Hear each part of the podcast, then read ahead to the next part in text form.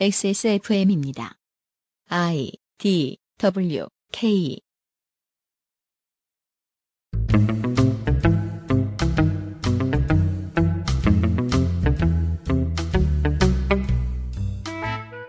그것은 알기 싫다 특별 기획.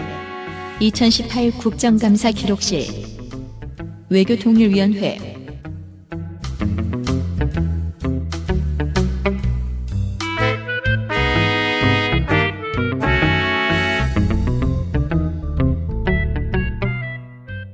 지난 12개월을 아우르는 가장 큰 시사 잡지 국감의 이슈들을 정리하는 2018 국정감사 기록실 시간이 돌아왔습니다.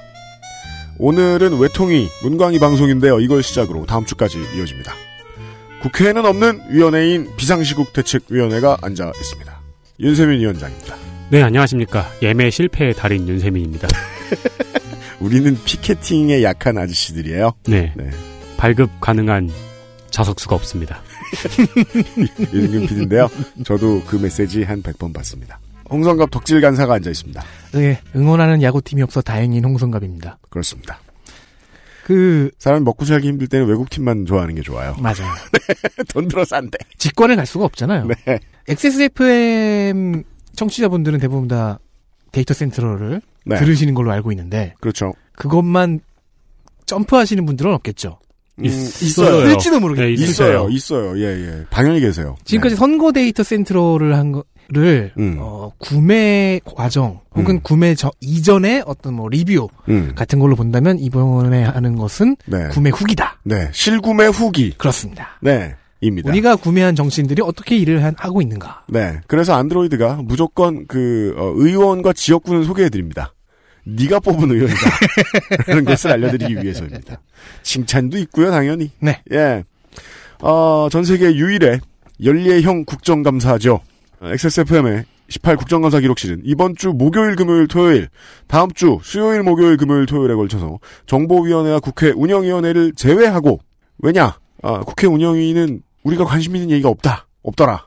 정보위원회, 정보위원회는 알려주는 얘기가 없더라. 비공개죠. 그렇죠. 문 열고 나와서 하는 얘기가 다죠. 그 둘을 제외한 국회 상임위의 국감에서 나온 전, 전해드릴 만한 이슈, 기가 쇠하는 순간들에 대한 이야기, 그리고 이번 판의 MVP들을 소개를 해드리겠습니다.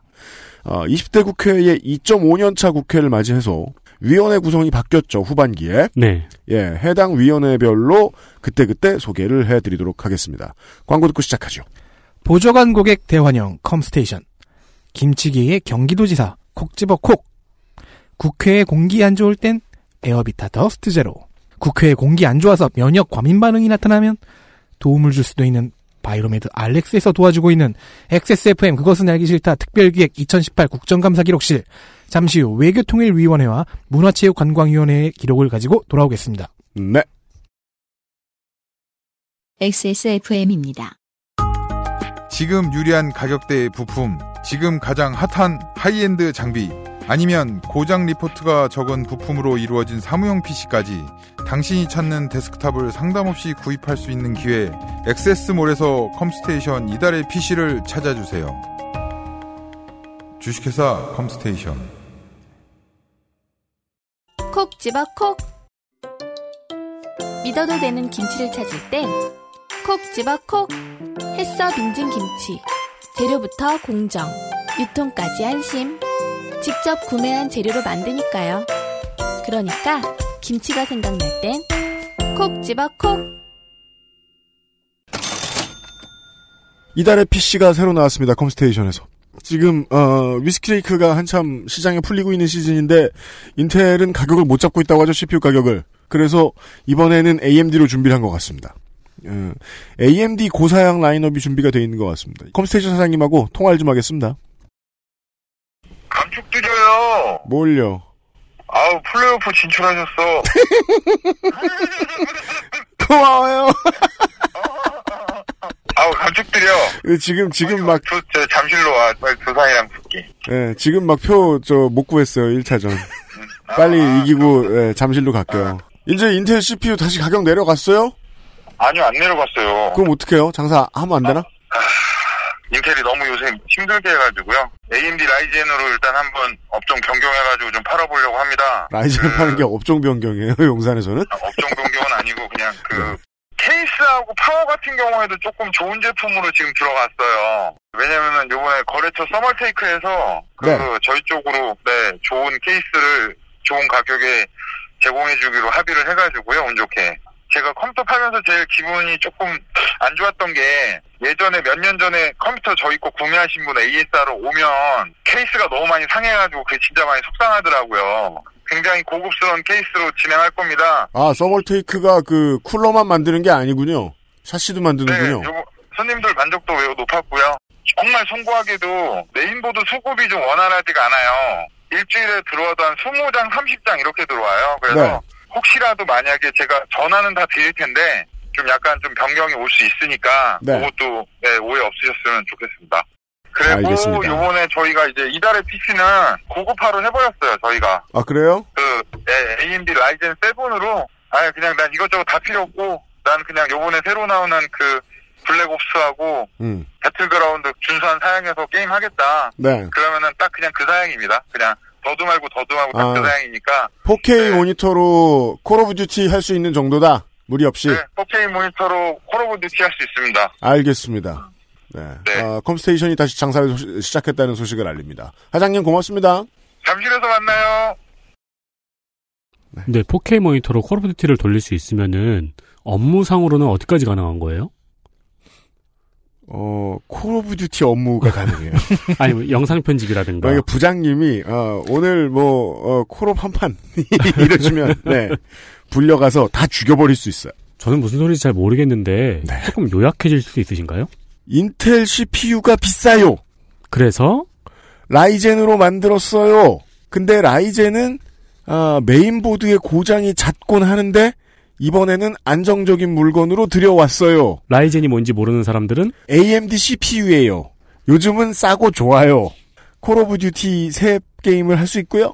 예, 아, 무리 없이 4K를 돌릴 수 있다. 이것만 남겨 생각하시면 됩니다. 네. 업무용으로는 차고 넘치는 거죠. 차고 넘친다. 업무용은 다른 물건 알아보시라. 네. 정도 말씀드릴 수 있겠습니다.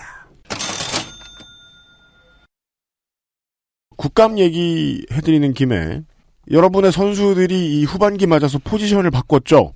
예를 들면 국회의장이 정세균 의원에서 의정부갑의 문희상 의원으로 바뀌었죠. 네. 정세균 의원은 지금부터 마치 그 말년 병장처럼 2년간 가만히 있을 가능성이 매우 큽니다. 잘 안 보이겠죠. 네. 부의장은 한국당 이주영, 바른미래당 주승용 의원인데 부의장들은 당적을 유지합니다. 국회의장만 무소속이죠.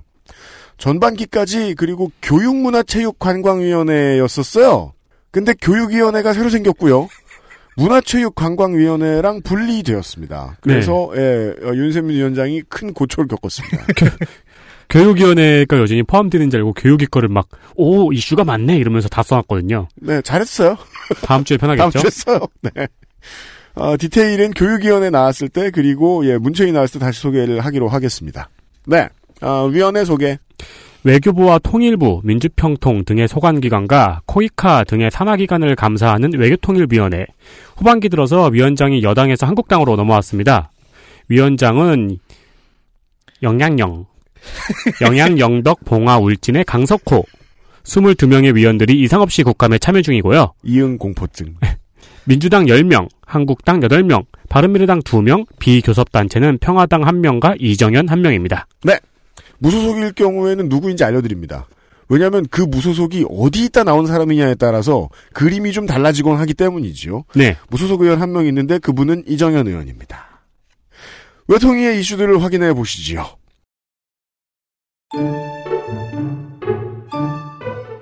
이슈 하나. 오이사 조치 해제. 모든 것을 쓸어버리다. 민주당 세종 이해 찬을 거의 모두.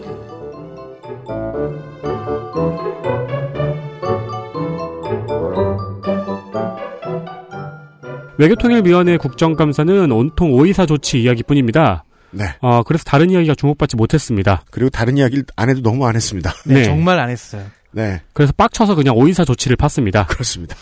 우선 오이사 조치는 천안함 사태로 인해서 2010년도에 실시한 조치입니다. 그렇습니다. 내용은 개성공단을 제외한 남북 교류 중단, 북한 선박의 우리 영해 및 EEG 항해 불어, 대북 신규 투자 불어, 방북 불어, 대북 지원 사업 보류입니다. 금강산 관광 중단은 이 전인 2008년에 어, 관광객 피살 사건으로 인해서 중단됐습니다. 그렇죠. 그리고 오이사 조치에는 방북 불허가 있죠. 그래서 어, 인도적인 지원마저도 이제 사전에 형, 정부와 협의해야만 할 수 있는 그게 현재까지 지속되고 있습니다. 이거를 이제 역사적 흐름으로 보시는 분들은 개성공단 폐쇄의 프리, 프리퀄처럼 보시기도 하는데요. 네. 왜냐면 남북 경협 기업들이 크게 어려워졌거든요. 이때 많이 도산 직전까지 갔죠. 당연합니다. 어, 북한은 이 조치를 해제해달라고 지속적으로 요구를 해왔고요. 우리 정부의 기본 입장은 기브앤테이크다. 천안함까지는 몰라도 어쨌든 태도라도 좀 바꿔야 우리도 검토나마 해주겠다. 이명박 정부의 기본 태도였습니다. 박근혜 정부와.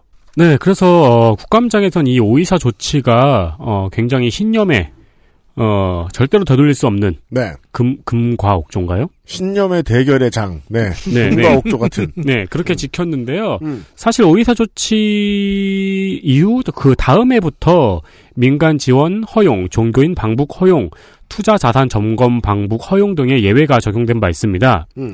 그리고 2013년 나진 하산 프로젝트 예외, 2014년 드레스덴 선언과 관련해서 교류를 추진하면서 예외 적용이 된 바 있고요. 네. 당시에 새누리당에서 조치 해제에 대한 목소리가 있었습니다. 그렇습니다. 의사 조치는 이제 시효가 지난 정책입니다. 새로운 차원에서 어, 대담한 조치가 필요하다고 저도 생각합니다.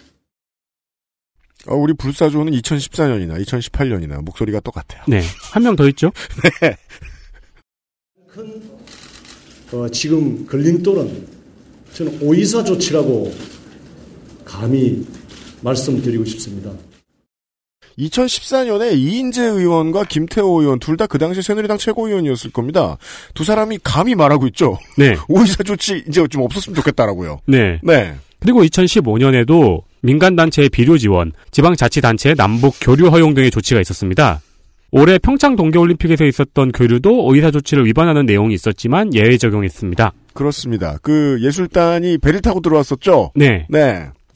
그리고 지난 9월 19일에는 문재인 대통령이 평양에 가서 서명한 9월 평양 공동선언 합의서에 남과 북은 금강산 관광 사업을 우선 정상화하는 문제를 협의해 나가기로 한다는 조항이 있습니다. 왜냐하면 이게 이렇게 써놨으면 그 상위 조항이라고 볼 수 있는 오이사 조치에 걸리긴 걸린다는 얘기를 하고 싶은 거죠 지금. 네. 근데 네. 이제 아까 말씀드렸듯이 금강산 관광은 오이사 조치랑은 상관없이 그 관광객 피살 사건 때문에 이제 중지가 된 거니까요. 음. 일단 그거를 협의서에서 한번 무너뜨린 겁니다. 네 그렇습니다. 그리고 이해찬 의원의 제안은 오이사 조치의 방북 불어만 해제하면은 음. 금강산 관광은 할 수 있지 않느냐라는 그렇죠. 건데 어 그러면서 이제 벌크캐시란 단어가 나왔죠. 네. 돈을 벌크로 갖다 주지 않고 음. 관광객이 가서 뭐 사 먹고 하는 거는 괜찮지 않느냐. 그렇죠. 네, 네. 그런 요지의 제안이었습니다. 그러니까 그 저 소매 소비자가 네. 정도는 쓸 수 있는 거 아니냐. 어, 근데 오이사 조치 이후에 유엔 안보리의 대북 제재 결의안 채택은 18차례나 나 있었습니다. 음. 이 결의안에는 오이사 조치보다 세세하게 북한과의 교역을 금지하고 있고 다음날 조명균 통일부 장관이 밝혔듯이 대규모로 현금이 가는 사업은 제재 대상으로 볼 수 있다는 여지가 있습니다. 네. 결국엔 관광 사업을 하면은 대규모로 현금이 가지 않겠느냐 그렇죠. 그런 해석이죠. 그러면 뭐 무슨 뭐 숙소를 계약을 한다. 그러면은 개별적으로 관광객이 가서 계약을 하면은 뭐 오이사 조치 어긋나지 않는다고 치죠. 네, 근데 그러면은 또 실정법하고 부딪히는 게 너무 많아요. 그렇죠. 북한에 전화를 걸어서 예약을 하든지 북한 인터넷에 들어가서 예약을 하든지 해야 될 거 아니에요. 네, 근데 그러면은 북한은 저 그것도 없다며요. 뭐지? 그 공인 인증서 오, 결제도 힘들어. 보통은 가장 쉬운 예로는 현대화산 같은 이제 기업이 나서서 패키지를 만들어 주는 거죠. 그렇죠. 통으로 주고 다시 받아오는 방식을 하는 겁니다. 리테일을 그렇게 취해요. 그러면 그건 큰 돈이죠. 네. 이러면 또 다시 오이사 조치가 걸린다. 그리고 시비를 걸자면 충분히 걸 수 있는 거죠. 어, 오이사 조치는 행정명령입니다. 음. 그렇기 때문에 국회의 동의나 트럼프의 어프로발 없이 해제가 가능합니다. 어, 그러나 해제가 실질적인 의미를 가지고 있지는 않습니다. 음. 이해찬 의원도 이걸 모르고 한 질의는 아니에요. 국제적으로는 실질적 의미가 없지만 국내에서는 있긴 하- 있다고 보는 세력들이 있죠. 네. 그래서 이 질의를 한 이유가 금강산 관광을 하자고 질의를 한 게 아니고 음. 해당 제재, 안보리 해당 제재위원회에 가서 설득을 하자고 요구를 했던 겁니다. 그렇습니다. 우리는 이거 그냥 처리할 수 있다라는 얘기를 하고 싶었던 거죠. 그렇죠. 그러니까 우리 내부의 문제는 해결할 수 있으니까 제재위원회 설득 작업을 진행하자. 사실 이런 제안이었습니다. 네. 관광 자체는 제재 대상이 아닌지 아, 아는가요? 관광은 관광사- 아닙니다. 관광은 아니죠. 관광은 아니지만 그거를 위해서 자금이 유입되는 부분은 분명히 제재 대상입니다. 그러면은 개별 관광객들이 거기 가서 물건을 사거나 음식을 사- 먹거나 그런 것도 대- 제재 대상이 됩니까? 그것은 아닌 걸로 알고 그건 있습니다. 아니죠. 네. 그러니까 중국의 길림성이라든가 연영성 사람들은 육로로 지금 북한 관광을 하고 있거든요. 네. 이번에도. 지금 관광이 제재 대상이라서 못 가는 게 아니고 오이사 조치로 정부가 금지해서 못 가는 거죠 지금. 그렇습니다. 예, 그러면은 지금 현 정부에서는 오이사 조치를 해제할 그 용의를 가지고 있습니까? 예, 관계 부처와 검토 중인 걸로 알고 있습니다.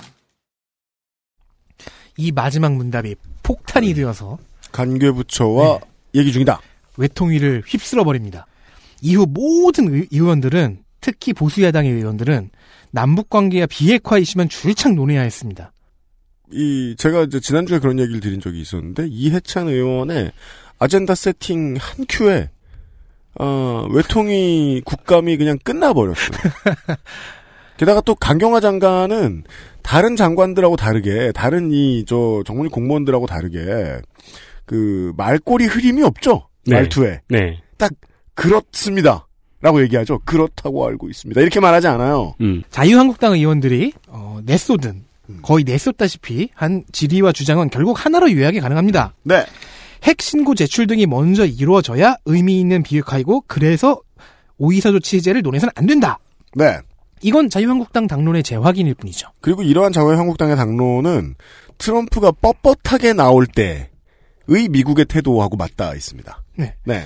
어쨌든 자유한국당을 비롯한 보수야당의 입장에서는 선공을 내준 격이 돼버렸어요. 이해찬 의원에게. 그렇습니다. 그래서 다른 형태의 공격을 하지 못하고 반응을 할 수밖에 없었죠. 왜냐하면 이제 자유한국당 의원들이 먼저 강경화 강경화 장관을 상대로 이런 그 관련된 이제 대북 제재 조치 관련된 질의를 하고 싶었으면 무슨 막 NLL 꺼내고 네, 그랬을 겁니다. 뭔가 참여정부 들먹이고 이랬을 텐데 오이사 조치라는 깃발이 딱 들어왔잖아요. 그래서 수세가 됐어요. 다른 루트로 들어오는 공격을 다 막아버리고 네. 오로지 이 루트로만 공격하게 만든 거죠. 맞아요. 근데 준비는 했을 거예요, 분명히. 그러니까 이때부터는 그 성 디펜스 게임이 돼버린 거예요. 이해찬 의원이 만들어 놓은 타워 디펜스. 한국당 의원들은 꾸준히 들어오고 네. 계속 쏘기만 하면 되는. 네. 네, 이후 강 이후 강경화 장관은 범정부적 차원에서 검토한다는 뜻은 아니었다라고 한 발 물러섰고요. 네. 이인영 의원이 이 사안을 정리를 하면서 음. 지금 사실의 오인을 정정하려고 하는 건지 아니면 정치적 의도로 같이 논쟁을 하려는 건지 분명히 하라고 자유한국당 의원들에게 얘기했습니다. 네. 이제 이해찬 의원은 본인이 의도했을 역할을 다 했죠. 네. 그래서 후반으로 갈수록 비중이 극도로 적어집니다. 따라서 아마도 이해찬 의원이 먼저 질문으로 질문을 던지고 네. 강경화 장관이 받아서 터뜨리고 이인영 의원이 정리한다는 어떤 역할 분담을 가정해 볼 수 있겠습니다. 네. 제가 아는 한 언론사도 그런 가설을 썼더라고요. 왜냐하면 이 아젠다 세팅은 분명히 팀 플레이가 맞는 게 오이사 조치를 딱 꺼내놓는 순간 이명박 정부가 지금 통일 정책에 발목을 잡고 있다라는 아젠다 세팅이 끝나버린 거죠. 그래서 야당은 수세로 몰리게 되었던 거고. 아, 공격 루트가 한정되고 네, 또 이제 끝에 이제 여러분 저희들이 뭐 몇 번 더 비판을 일삼겠습니다만은 어, 외통위는 보통 중진, 유명함, 뭐 다선, 뭐 이런 공통점들을 가지고 있어요 보통 네. 의원들이 그래서 보통 일을 빨리 끝내고 안 합니다. 네. 예. 그래서 그냥 한 방만 정치적으로 터트리고 많은 장이 되는 경우가 많은데 저희가 작년만 해도 그 그래도 좀 마음 먹고 들어온 사람들도 있었는데 이번은 아니에요. 이번은 정말 병장들이 깔깔이 입고 누워 있는 곳이었습니다. 그러기 위해서 딱 그럴 때 나옴 나오면 네. 그나마 재밌는 대화죠 이게. 네. 아니 근데 사실 이게 누울 침상을 정리하는 행, 행위였을 수도 있어요. 그렇습니다. 네. 네. 자유한국당 의원들의 잘못된 대처가 의도된 것이었다고 보기는 조금 어려울 것 같아요. 아, 네. 아, 자유한국당은 그렇게 의도하지 않았겠죠. 네, 그 어떤 게임에서도 네, 턱을 내주는 걸 의도하진 않습니다. 누구도. 네. 외통위에서의 공방이 이, 이 공방에서 가장 중요한 한 게임을 말씀을 드렸어요. 그 다음은 개성공단이군요.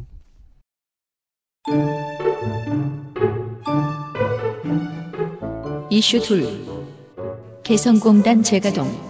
민주당 서울 광진을 추미애.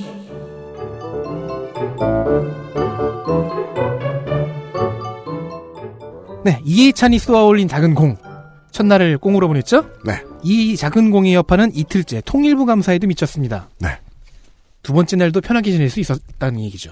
그래서 지금 그게 안 되고 그러니까 오이사 조치가 요 요렇게 돼버렸다는 겁니다. 네. 네. 아니, 외교부의 오이사 조치에 대해 물어봤으니까 그럼 통일부는 어떻게 생각하는데를 물어봐야 되잖아요. 네, 그럼 정말 이때부터는 tower defense입니다. 근데 사실 그 때문이 아니었어도 금년 통일부 감사는 풍성했을 수밖에 없었습니다. 작년에는 박주선 의원에게 음. 통일부 감사는 할 것이 없다. 네. 왜냐하면 통일부가 할 일이 없기 때문이다라는 말을 들었지만 그렇죠. 금년에는 할 일이 너무 많거든요. 네. 그걸 또 오이서치가 어, 느 정도 덮고 지나갔습니다. 그래도 이야기에 많이 나왔습니다. 자유한국당 정양석 의원의 남북협력기금 감시, 민주당 이인영 의원의 향후 경협 준비과제, 심재권 의원의 새터민 대학생 휴학 실태 분석 등이 나와서 전날보다는 좀 알찬 국감이 이루어졌습니다. 네, 맞습니다. 이인영 의원 이 질의는 저도 확인을 했는데 어, 지금쯤에서 야, 여당이 들고 나올 때가 되었다는 거죠. 왜냐면은 처음에 이 경협 사업 관련돼서 나온 기초 비용들 그 정부에서 내밀었을 때 자유한국당 의원들이 먼저 반발했단 말입니다. 네. 돈이 얼마가 드는데 이런 푼돈 가져와 가지고 이런 푼돈 적어 와 가지고 지금 의결해 달라 그러냐. 이것보다 몇백 배가 더 든다는 거 우리는 알고 있다 이런 식으로 호통을 쳐서 내보냈단 말이에요. 네. 그러면은 이번 국감에서 여당이 그래요 돈이 많이 들죠 라면서 이제 이야기를 질의를 장관들하고 쿵짝 맞춰가지고 할 때가 됐다는 거죠. 그 이제 쿵짝을 맞춰야 되는 게 지금 통일부가 할 일이 너무 경무예요. 네 맞습니다. 네, 챙겨줘야 돼요. 계속 다이나믹하게 돌아가는 이 정세 속에서 네. 그러니까, 그러니까 이런 일을 하셔야죠 하면 예 하는 자리였다는 네. 겁니다. 통일부와 외통위의 위원들은요. 이제 통일부의 업무는 미래를 내다봐야 되잖아요. 음. 개성공단 재가동을 예상하고 준비해야 한다는 지적이 많이 나왔습니다. 당연합니다. 평화 체제로의 이행이 조금씩 진행되고 있으니까 이행 과정 상황과 이행 후 상황 이런 것들을 대비를 해야겠죠. 네. 박근혜 정부 초기에 처음 개성공단 가동 중단 사태가 있은 후에 남북은 개성공단의 정상화를 위한 합의서라는 것을 같이 합의했었습니다. 추미애 의원은 이 합의서에 1조를 들고 나왔습니다. 보시죠. 1조는 이렇게 생겼습니다. 남과 북은 통행 제한 및 근로자 철수 등에 대한 개성공단 중단 사태가 재발되지 않도록 하며 어떠한 경우에도 정세의 영향을 받음이 없이 남측 인원의 안정적 통행, 북측 근로자의 정상 출근, 기업 재산의 보호 등 공단의 정상적 운영을 보장한다. 그리고 이건 심지어 2013년 여름에 합의돼서 나온 합의문입니다. 5년 됐어요. 네. 즉 아무것도 안 됐다는 걸 알 수 있습니다. 굳이 이걸 왜 추미애 의원이 다시 끌고 나왔냐? 이 합의를 이용해서 음. 국제사회를 설득할 수 있다고 주장한 겁니다. 네. 이것이 근거가 된다라고. 음. 북한이 비핵화 절차를 계속 진행을 하면 제재 단계가 낮아지고 풀려야 되잖아요? 음. 그때 한국이 능동적으로 개성공단을 재가동할 근거로 써볼, 수- 써먹을 수 있다. 네.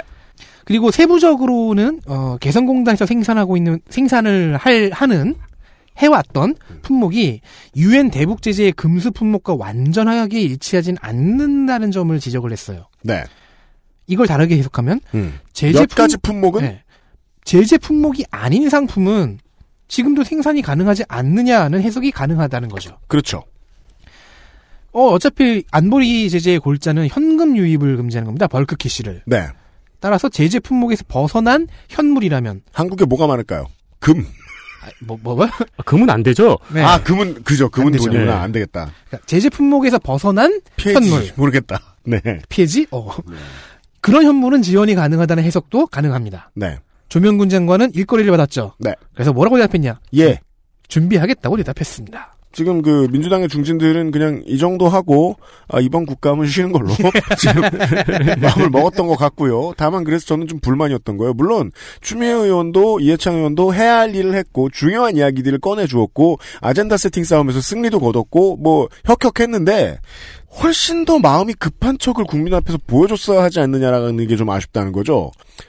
이번에 평양에 갔을 때 아, 한국은 기업인들을 데리고 갔습니다.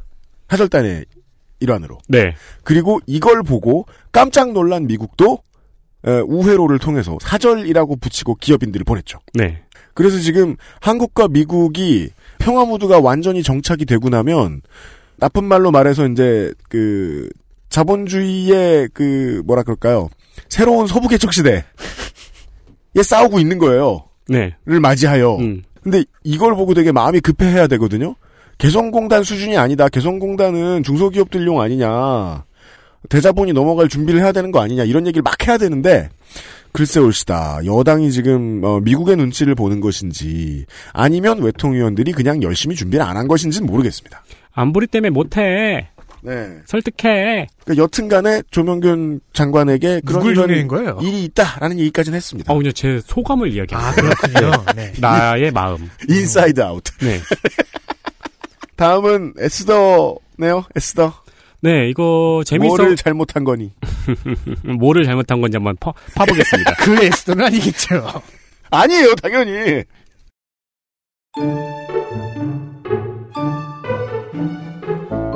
이슈 셋. 에스더 기도 운동본부는 국가기관 민주당 인천 계양을 송영길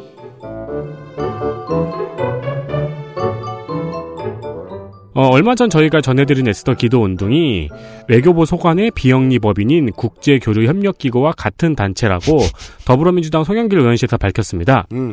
에스더 기도 운동의 홈페이지에서 후원 계좌를 보면은 모두 국제교류협력기구의 계좌입니다. 아. 그렇습니다. 에스더 기도 운동이 본명이고 국제교류협력기구는 가명이다. 아, 국제교류협력기구의 세례명이군요. 혹은 그쵸. 랩할 때 쓰는 이름. 기구도 세례를 하다니. 아주 많은 물이 필요하겠어요. 예. 이 국제교류협력기구는 저개발국 국민 대상 장학사업, 자립교육 및 지도자 양성, 아, 그런 거 하네. 구호식량 지원 및 민간 문화예술 교류 등의 사업을 하겠다고 한 단체인데 네. 이걸 하겠다고 해서 설립 허가를 받은 거예요. 음. 근데 외교부에 제출한 사업 보고서를 보면은 네. 무려 떳떳하게 제출했어요. 음. 4.11 국회의원 총선거를 위한 특별 기도회, 왜냐면 돈을 달라고 내야 되거든요. 대선 특별 철야 기도회, 솔직하게 이럴 데가 없습니다. 북한 자유주간 촛불 기도회. 이건 뭐라는 건지 모르겠어요. 이런 식의 무슨 기도회 같은 거를 몇 번 봤는데 그때마다 드는 생각이에요. 이게 저건 대체 뭘 하는 거지? 그러니까 이 북한 자유주간 촛불 기도회는 심지어 김문수 씨가 참여했습니다. 어, 기도 열심히 하시는 오. 분이기도 하고. 동성애 법제와 반대가 주요 사업 계획에 포함되어 있습니다. 아. 그거는 장학사업, 자립교육, 식량지원, 예술교류 중에 뭐에 해당하는 걸까요? 자립교육? 근데- 아, 음. 어, 애인이 무슨 소용이냐. 혼자 살아라. 솔, 솔로 부대가 국가 소관 비영리 법인이란 소리 아니에요, 그 얘기는. 지금 여기까지 세 발의 피인데 네. 앞으로 뒤에 읽을 때까지 덕질인이 한 60번은 껴들겠네요. 네, 봅시다. 네. 왜냐면요. 어, 해외 포함 14개의 계좌 중에서 12개가 신한은행의 국제교류협력기구의 계좌인데요. 네. 이 후원명이 재밌습니다. 음. 동성애 합법화 반대 국민연합이나 탈국민 사역은 그렇다 쳐요. 네. 예수님 생일 선물은 뭘까요? 예수님 생일 선물이란 후원명으로 후원을 받는 거잖아요. 제가 크리스마스에 사람들이 주고받는 것이 정말 많고 헌금의 명목도 다양하다는 건 알고 있는데요. 네. 예수님 생일 선물이라는 단어의 조합은 정말 처음 들어봅니다. 그러니까 예수님 생일 선물은 예수님이 받아야죠. 네. 왜 여기서 받죠? 예수님도 받아보신 적 없을 가능성이 커요. 제 그래. 생각에. 네. 그러니까 생일 선물은 태어났을 때 받았죠. 그 뭐 향유하고 그런 거. 아이, 뭐, 뭐, 33살 되기 전에 뭐 받긴 받았을 거예요. 네. 그리고 지저스 아미라는 후원명이 있습니다. 지저스. 이 Jesus Army를 검색을 해보니까요. 에스더 기도 운동에서 매년 여는 대규모 집회입니다. 맞습니다. 사병 집단인가요? 근데 이게 팔리는 장사인가 봐요. 그러니까 예수 아. 육군이죠? 직역하면? 네, 네. 예수님의 강한 친구. 국방위에서 네. 모듈형 뭐 군대 그런 얘기 나왔죠. 왜냐면 이 Jesus Army가 어린이 Jesus Army, 청소년 Jesus Army, 네. 월간 지저스 아미. 아, 이건 뭐예요? 그 월간은 뭐예요? 어, 이한 거- 달에 한 번만 군인이 되는 건가? 그건 뭐예요? 그건 연구 연구 요원? 월, 예비군. 월간이다 보니까 이 그 집회에 대한 간행지가 아닐까요? 정기 간행은? 아, 아. 네. 집에 이런 이름의 출간물이 있으신 분들을 찾으시, 찾습니다, 저희가. 제보를 기다립니다. 네. 어, 청소년 지저스 아미 행사에서는 순결 사약식 같은 것도 하네요. 솔로 부대 맞는 것 같다. 음, 어, 서양계련실은 이 단체의 지출 내역도 지적을 했습니다. 네.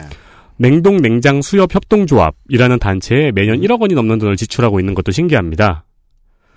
예수님 아, 생일 아, 잠깐만요. 선물이 이 협동조합에서 협동조합으로 돈을 내고 있다고요? 그렇죠. 예수님 생일 선물이 그 간고등어다. 꽃게. 그러니까 가만 있어봐. 오병이어잖아. 아 근데 이제 협동조합이 그 금융업 같은 것도 하니까요. 뭐 음, 어떤 형태로 그러니까. 지출되는지는 굉장히 다양한데 뭐 꽃게. 아무튼 그러니까 이 자체로 뭔가 경제 활동을 하고 굴리고 있는 게 있단 소리예요. 네. 계속 지속적으로. 그럼요. 왜냐면 사람인의 2017년 기준 2년 연속 성 2년 연속 성장 기업이거든요. 그리고 2년, 기업이야. 2년 연속 자본금 우수 기업이에요. 당연하지 자본은 나라에서 나오는데. 어, 이 검색하다가 선교 타임즈. 네. 선교 타임즈라는 곳에 2016년 8월호 이달에 만난 인물을 발견했습니다. 네.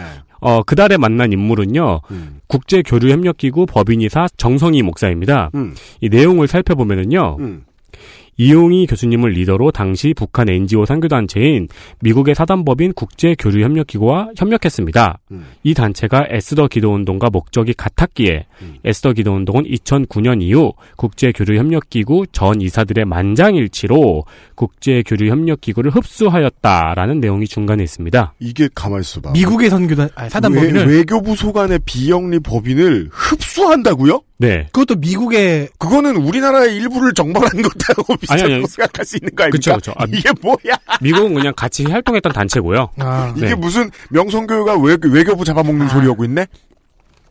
뭐야 이게? 네, 그러니까 그 어, 이사들의 만장일치로. 그 밑에는 인터넷을 제자 삼지 않고는 다음 세대의 미래가 없다는 것과 음. 인터넷 세상의 진리는 양으로 결정된다는 것을 깨달았기에 양. 밝은 오랜만에 한다 이거. 양. 양. 밝은 인터넷 세상 만들기 운동이 결성됐습니다. 이것도 오, 아, 오, 이네요. 이게 됐습니다. 이 예. 국제교류 협력 기구 법인이사 정성희 목사라는 사람이 인터뷰에서 했다고 나온 말이다. 네. 네. 거짓 강호병 파동, 촛불 시위 광란 집회, 동성애 퀴어 음란 집회 진짜 재밌어 보이지 않아요? 우와, 광란이라니. 광란 다음에 음란이라니. 전국에 퍼져가는 학생 인권 조례. 이게 사람 뭐가 나쁜지 모르겠는데. mental이 잘 보이는 게 전국에 퍼져간다 그러면 나쁠 줄 알아. 예? 예? 이게 중요하다니까. 아니 뭐 그, 전국에 퍼져가는 하이패스 이렇게 얘기해 보라고. 아니 그 봄이 와서 꽃봉오리가 움트는 그, 그 개나리도 전국에 퍼져나가고요. 네. 근데 전국에 퍼져나간다 그러면 뭔가 전염병 같잖요. 각종 시민 인권 헌정의 거짓 술수 등을 막고 네. 군형법 92조 6항을 지키려 목숨을 걸고 싸웠습니다. 네. 북한 인권 고취, 동성애 저지, 안티 기독교 대응 네. 등 집중적으로 인터넷상 농객 및 블로그 댓글 작업, 오프라인 집회, 인터넷 헌신자를 양육하는 거룩한 사회 지킴이 사역입니다. 이게 사실 평상시에 저희가 쓰는 단어가 별로 없음에도 불구하고 뭘 말하는지 정확히 알겠습니다. 특히나 인터넷 헌신자. 네. 저 두 가지가 두 가지를 얘기하고 싶은데 이 군형법 92조 6항 이게 그거죠. 저- 그렇죠. 전에 작년인가? 네, 그 제가 손희상 한번 선생님과 같이 소개해 준 적이 있어요. 네. 군형법상의 추행죄. 음. 그리고 저 이거 있잖아요. 인터넷 세상에서 진리는 양으로 결정된다라는 음. 이 문장이 음. 진짜 성경적이지 않네요. 그런가요?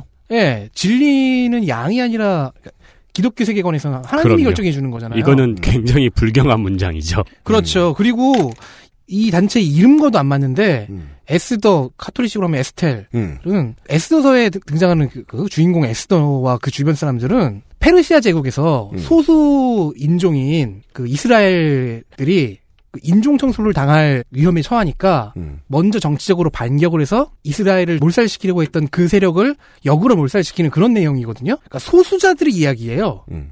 그들이 양을 얘기한다는 것은 어, 예, 에스더라는 이름을 모독하는 것이 아닌가. 예. 네, 그렇게 이런 식으로 2006, 2016년에 어, 2년 뒤에 한겨레가 밝힌 특종을 미리 밝히고 있었습니다. 여기 숨어 있었어. 아니 아마 그 이 특종을 터트린 김한 기자도 어, 이런 몇 가지의 증거들을 보고 따라갔겠죠. 네, 네. 내부 이거- 접근할 수 있었던 근거도. 사실 뭐 이미 발견했었겠죠. 네. 어, 외교부에서는 조치하겠다고 했습니다. 설립 목적에 부합하는 활동을 하도록 하거나 정권을 바꾸도록 하는 조처를 요구하는 방안을 검토 중이라고 합니다. 네. 그 정황들을 송영길 의원실에서 끄집어냈다. 네. 하지만 보도자 보도는 잘 되지 않고 있다. 그렇습니다. 왜냐면 외교부 감사는 오이사 조치에 뒤덮였고 예, 오버 일밍 당했거든요. 국회의원들은 열심히 보도 자료를 쓰지도 않고 그냥 어 외국 외국 이러면서 양, 양. 외, 외국 외국 이러면서 그냥 외국 돌아다니기 바쁘다. 오이사, 오이사. 네, 아, 조금 아, 이번 외통위의 국감이 아, 위원들의 게으름으로 인해서 나올 게 좀 덜 나온 게 있다. 혹은 나왔는데 좀 덜 홍보된 점이 있다. 네. 네, 에스더 기도 운동이 외교부 소관이더라. 아 근데 아 이게 이게 너무 너무 맞잖아. 네. 이러면은 국제교류 협력 기구의 장을 소환할 수 있지 않나요? 증인으로? 그렇죠. 아, 증인은 아니어도 참고인 소환이 가능하죠. 그죠. 네. 네. 가능했죠. 음. 네. 지금 뭐 끝나진 않았으니까는요. 또 남은 며칠 사이 어떻게 할지 보겠습니다만은 어 모르겠습니다. 네. 네. 이게 전기가 될지요. 예수님 생일 선물을 쇼킹하는 단체가 있다. 그들은 솔로 부대라더라. 오, 나빴어. 그들은 부대다. 그리고 육군이다. 네. 공군해군 아니다.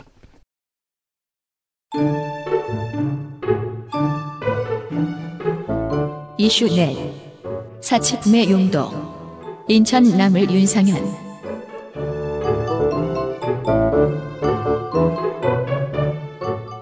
22일 외통이 아주반 그러니까 아시아 주말반은 아니겠죠.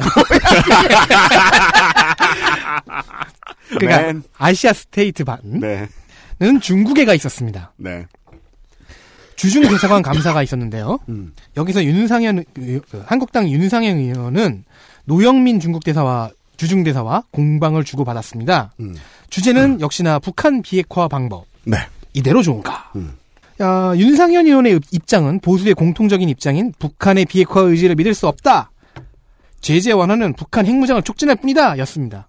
당론은 이거밖에 없습니다, 지금. 네. 네. 이거는 뭐 한국당은. 보수 야당이 공감하고 있는 공감대죠. 물론 바른미래당은 조금 좀 약한 정도지만 이건 뭐 제가 그 산통자위 가서 다시 얘기할 기회가 있을지는 모르겠습니다만은 보수 야당에 지금 한 푼이라도 더 쥐어주고 싶어도 기업들이 그러고 싶지 않아요 지금 기업들 등을 떠밀어서 북한으로 보내줘야 되는 역할을 하는 게- 해야 되는 게 지금 자유한국당과 바른미래당인데 똑바로 안 해요. 그래서 재밌는 게 바른미래당이 반대하는 것 같으면서도 은근히 방법론을 제시하고 있어요. 네. 예. 이런 걸 어떻게 했냐. 다른 그나마 시각을 했냐. 반발 앞서가고 있는데 한국당은 지금 대기업들한테 하등 도움이 안 돼요 지금 네. 이 상황에서. 네. 그리고 노영민 주중대사의 입장은 김정은의 의도는 이제 신뢰할 수 있어 보이고 음. 미국도 중국도 그렇게 생각한다. 더 신뢰할 수 있는 근거가 생기면 부분적인 제재 완화는 비핵화에 도움이 될 것이다. 네. 정부의 입장이죠. 그리고 이런 논쟁 요즘 평범하게 벌어지는 논쟁입니다. 목욕탕 가도 다이 하는 얘기 수준입니다. 네. 여기까지는. 그런데 윤상현 의원의 wording 중에 걸리는 것이 있어서 소개를 뭐라는가요? 해드립니다. 러시아와 중국의 대북 제재 완화 주장에 문재인 정부가 가세하고 있다. 뭐? 러시아와 중국의 대북 제재 완화 주장에 문재인 정부가 가세하고 있다. 어, 맞는 문장을 만들려면 어떻게 해야 될까요? 문재인 정부의 대북 제재 완화 주장에 러시아와 중국이 가세하고 있다. 요건 맞을 것 같은데. 이런 문장도 나왔습니다. 네.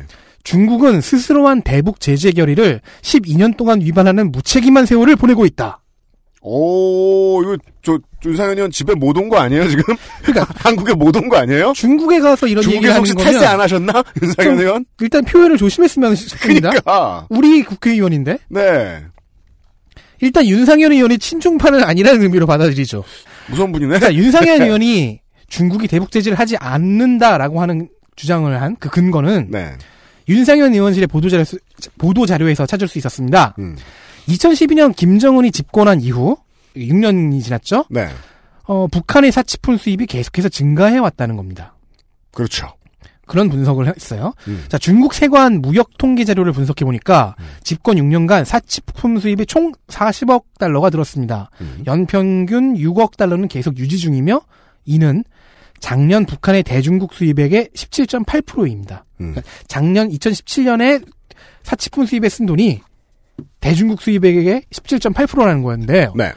유엔 식량 농업 기구가 추정한 2017-2018 양곡년도 식량 부족량을 토대로 이제 계산을 해보면 음.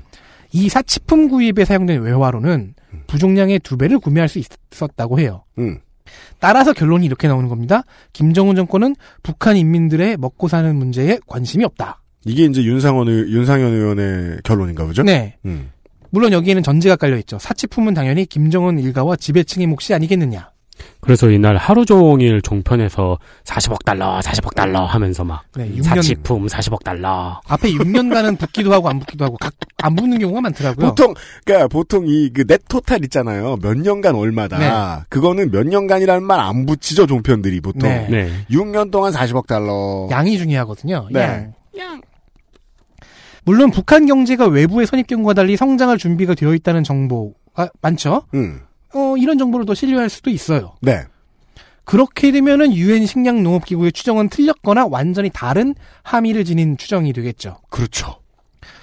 그래서 중요한 게 이 사치품은 구분이 뭔가예요. 네. 대부분이 전자기기, 자동차 및 부품, 주류, 화장품 등 구- 북한 국내 시장에서 인민들이 소비할 수 있는 품목들이 꽤 많았습니다. 이것은 도시민의 리테일들이죠. 네. 그러니까 예. 실제 우리가 사치품 하면 떠올리는 뭐 보석, 귀금속류 이런 것도 있었는데 네. 그러니까 그거라면 그나마 뭐 암시장으로 간다든지 정말 소수한테만 집중된다든지 그렇게 생각할 수 있는데 그 사실 저 더 뜯어보면 막 백색 가전들 쭉 있고 그렇잖아요. 그리고 전자기기, 화장품, 광학기기 기초 화장품 막 그러니까 누군가가 그 도시 생활을 하기 위해서 파운데이션을 쓰고 BB를 쓴다 이 정도의 얘기라는 거거든요. 그렇습니다. 역설적으로 이게 정말 경제 발전의 증거라는 게 좀 사실 저는 명확해 보이는데 윤상현 의원 씨는 그렇게 생각 안 하나 네. 그러니까 이게 굉장히 그 만들기가 쉽죠. 그 파운데이션을 발라? 우리가 평양에 살고 있는 주민들이 누리고 있는 생활 환경에 대해서는 많이 접했잖아요. 음. 거기 사는 주민들에게는 생활용품인 거죠. 막 김정은 일가가 막 온몸에 BB를 바른다고. 그러면 피부로 숨도 못 쉬어요.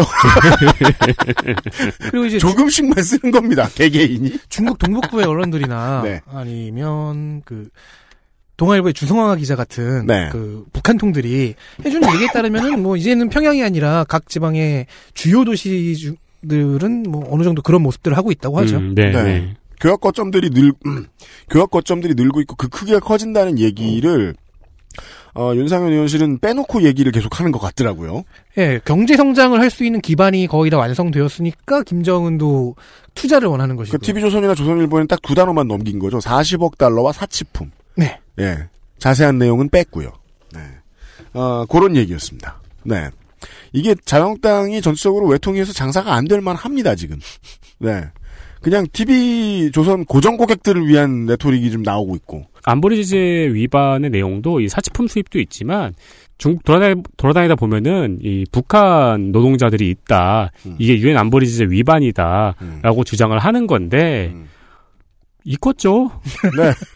안보리 제재 사항이지만 여기는 이렇게 왔다 갔다 하잖아요. 있겠죠. 있겠죠. 국경, 국경 에 있으면 뭐 왔다 갔다 네. 하는 거고 탈북을 했을 수도 관광업도 있고. 사실상 돌아가고 있고 네. 중국인들을 대상으로 네. 한 건. 그럼 이제 그 있다는 본질을 인정하고 가야 되는데 네. 이걸 더 어떻게 제재할까 이런 얘기를 중국 가서 하고 왔으니 우리는 윤상현 의원의 신변이 걱정되지 않을 수 없다. 그걸 중국에서 얘기하고 있으니까. 네. 그래서 사실 이 얘기를 어, 웃긴 모양 장면이라고 이렇게 뺄까도 생각했는데. 네. 되게 진지했어요. 네. 네.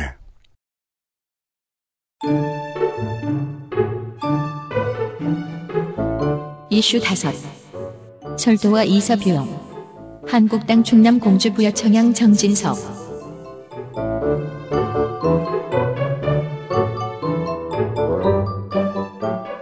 지난달 남북한은 올해 안에 경의선과 동해선을 연결하고 착공식도 하기로 했습니다. 뭔 얘기인지 좀 들어봅시다.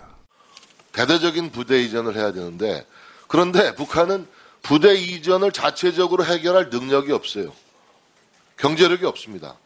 지난번 개선공단 조성 때도 북한의 군부대는 새로운 주둔지를 마련하기 위해서 엄청난 고생을 했었어요. 우리가 투자하고자 하는 이 사업에 북한의 군부대 이전 계획도 들어있을 겁니다. 그렇죠? 일단 뭐 그런 부분을 저희가 북측하고 얘기한 바는 없습니다. 그건 북한 좋습니다. 좋습니다. 그런데. 결국은 자, 철도 얘기인데 군대 얘기가 나왔어요. 보죠. 네. 어, 먼저 경의선은 2007년에도 화물열차가 1년 정도 운행한 적이 있고, 음, 그렇지만 동해선 연결은 좀 생소한 느낌이죠? 그렇습니다. 어, 저도 알아보면서 처음으로 안 사실인데, 음. 옛 소련 및 동유럽권 국가들 간의 철도 협력 기구인 국제 철도 그렇죠. 협력 기구가 있더라고요. 철덕들만 아는 네. 이게 아니, 다른 사람도 알 거예요. 네. 여기에 올해 6월에 우리나라가 정회원으로 가입을 했다고 합니다. 네. 제가 그 팟캐스트 같은 소리 하면 이런 거 참 보도 안 해줍니다. 네. 특히나 이 북방 정책과 남방 정책 관련된 것들 진행되는 건 보도 무지하게 안 해줍니다. 그러니까 이게 원래 회원국들의 만장일치가 있어야지 정회원 가입을 할 수가 있어요. 네. 근데 그동안 북한이 반대해서 못했는데 올해 6월에 북한이 찬성해서 등업에 성공을 한 거죠. 그렇죠. 사실상 굉장히 큰 뉴스예요. 네. 네. 아무튼 그래서 동해선을 연결합니다. 음. 네, 여기에 필요한 것이 현대화 사업입니다. 북한의 철도가 구려서 말이죠. 그렇죠. 북한의 수장이 인정했죠. 어, 좋은 전동차가 갔는데, 예, 아, 철로가 구리면 못 갑니다. 어, 남북한이 이에 대해서 공동 조사도 이미 벌였습니다. 음. 선로 상태는 그리 나쁘지 않지만 전기 부품 등의 장비가 교체가 필요해 보인다고 했습니다. 이게 원래 처음에 엔지니어들이나 이 그 건설 관련된 전문가들이 가서 무조건 하는 말 아닌가요? 뭐 A는 나쁘지 않지만 중요한 것이 나쁘다. 그러니까, 어, 그리고 우리나라는- 가서 이제 A고 뭐고 다 바꿔버리는. 네네네. 네. 우리나라는 이미 다 자동화 시설이니까요. 그렇죠. 네. 어, 저희도 한 번이 연결 비용에 대해서 정부가 너무 적은 계산서를 들이밀고 국회가 지적했다는 소식을 아까도 전에도 전해드린 바 있습니다. 그렇죠. 그런데 이번 국감에서는 정진석 의원이 지적한 그 군대 이전 비용. 아. 아, 방금 지적, 아. 그러니까 뭐 대단한 거라는 아가 아니라요. 이게 뭔 소리야.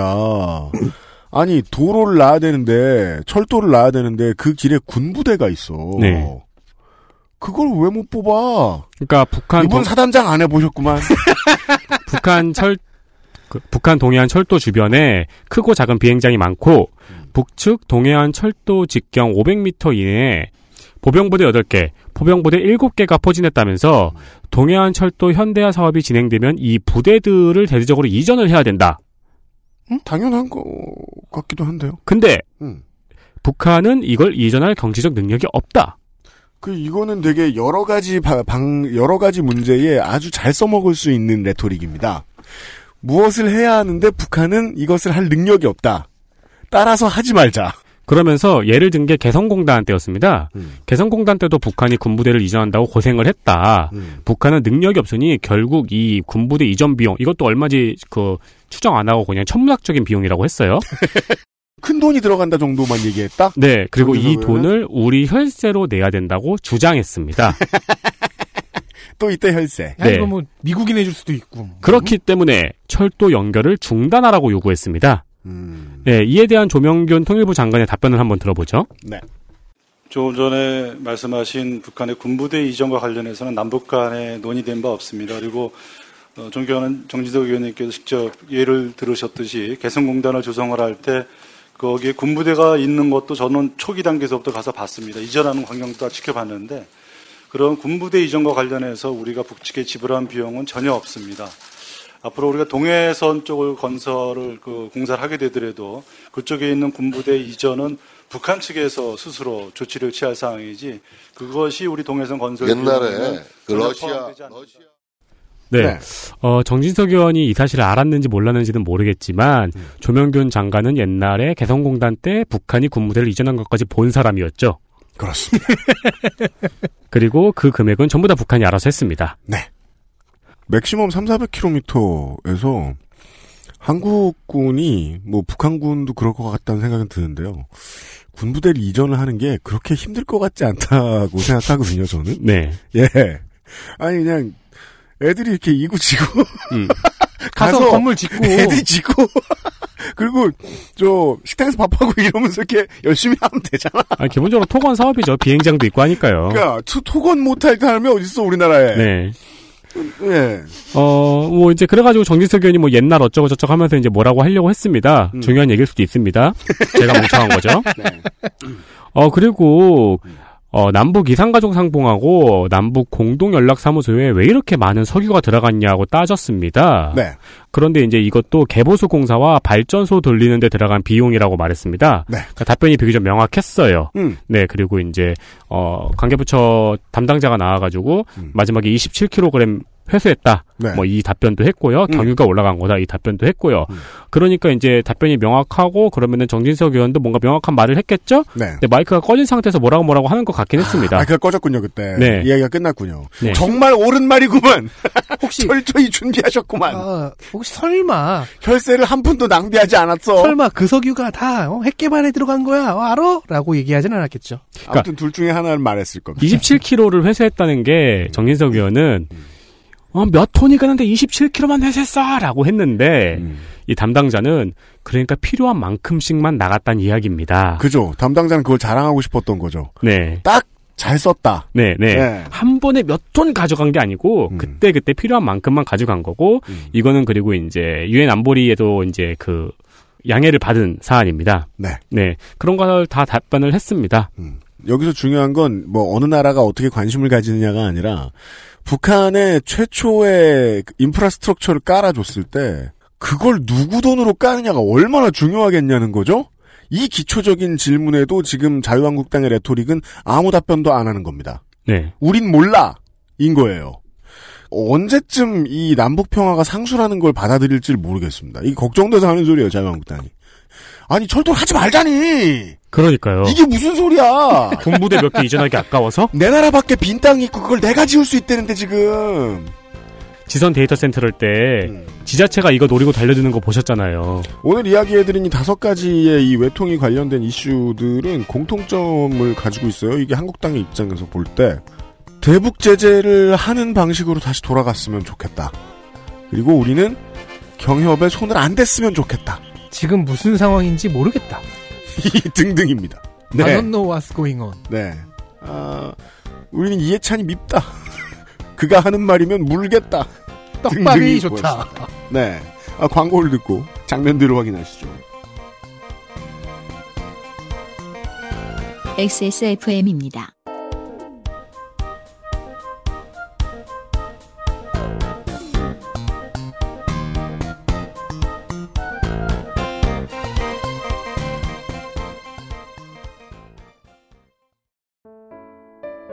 사람들은 면역 과민 반응을 잘 알지 못합니다. 그러나 우리가 말할 수 있는 것은 단 한 가지.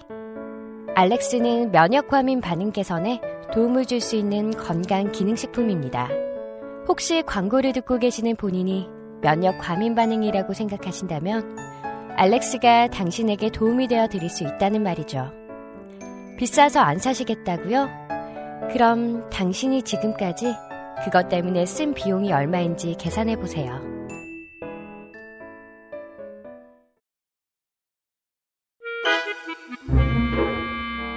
장면 하나. 바빠져도 안 바쁘다. 외통위 위원 전원.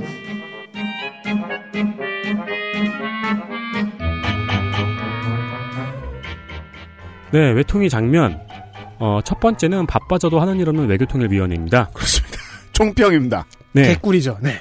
여기는 당 대표급들만 모여 있는 위원회입니다. 설명이 쉽죠? 네. 그리고 왜인지는 저희가 작년 국감 도 설명을 드렸습니다. 계속 외국에 나가거든요. 그렇죠. 기본 사선이에요. 이게 말이에요. 아니, 저는 가끔씩 그 명작 중의 명작인 토탈리콜 1편을 보곤 합니다. 네. 1편이 아니죠. 그 다음 토탈리콜은 리부트니까. 그렇죠. 그 토탈리, 아, 그 슈바제네거 선생이 나오는 그 토탈 리콜 보면 그때도 이미 화상 통화가 가능하다니까. 네. 근데 외통이는 왜 나가서 국감하냐고. 아예 얼굴을 봐야 진실성이 나오죠. 얼굴 봐, 거기 토탈 리콜 보면. 아, 그리고 얼마나 이 당 대표급들이 많이 모여 있냐면은, 무소속 의원도 당 대표 출신입니다. 그렇습니다. 이정현 의원이라고요. 어, 그래가지고 덕질인이 말했듯이 작년에 저희가 통일 이슈는 하는 일 없고 해외여행 다녀오고 개꿀이라는 소개를 드렸습니다. 네. 하지만, 어, 올해 들어 갑자기 바빠진 위원회이기도 합니다. 음. 어, 근데 안 바쁜 작년에도 해외 거주 시 비상사태의 외교부의 처신이라든가, 음. 원유철 의원이 재외공간 긴급 연락처에 전화를 돌린 컨텐츠. 그거 굉장히 오랜만에 원유철 의원을 칭찬했던. 네. 어, 그런 컨텐츠들이 있었는데, 음. 본격적으로 진짜로 바빠진 올해에는 한 일이 더 없습니다. 아니, 이명박 때 정부 때 했던 조치를 가지고 어, 아젠다를 잡아준 거는 정치적으로는 정치적 감각으로는 좋았다고 말할 수 있는데 하나도 생산적이진 않았어요. 어, 오이사 조치 해제 발언 가지고 이틀을 내내 소모했고 이틀 쓸 건 아니었어요. 그리고 미국까지 날아가서 한국에 사는 거랑 똑같은 정쟁만 하고 왔습니다. 네, 윤상현 순회 의원, 공연. 윤상현 의원이 중국 가서 한 이야기를 들려드렸죠. 그러니까 같은 스크립트의 순회 공연을 한 거죠. 어, 정부가 하는 일을 감시하는 것이 국정감사이긴 한데 이번 외교통일위원회 국정감사는 전형적인 발목 잡기 국감에서 끝나는 것이 끝났다는 것이 소감입니다. 그렇습니다. 그 아까 윤상현 의원 얘기 앞에서 드렸 광고 전에 드렸을 때 요 얘기도 저도 하고 싶었는데요. 왜 주중 대사한테 뭐냐 행정부가 결정해야 될 사안 물어보고 있느냐는 거예요. 네. 그냥 교민들 안전 물어볼 거 없었나? 뭐 물어봤을지도 모르지. 네. 근데 왜 그걸 주중 대사한테 물어? 말씀드렸잖아요. 지금 예산 문제 가지고 국회에서 한번 혼냈다고 사업 타당성 가지고 지금 국회가 도와줄 게 뭐냐 그리고 이거 맞는 거냐 돈 얼마나 드냐 물어볼 거 얼마나 많은데요. 네. 일단 바보 같았다. 이런 게 있고요. 그 다음은요. 장면 둘. 폼페이오의 욕설. 한국당 충남 공주부여 청양 정진석.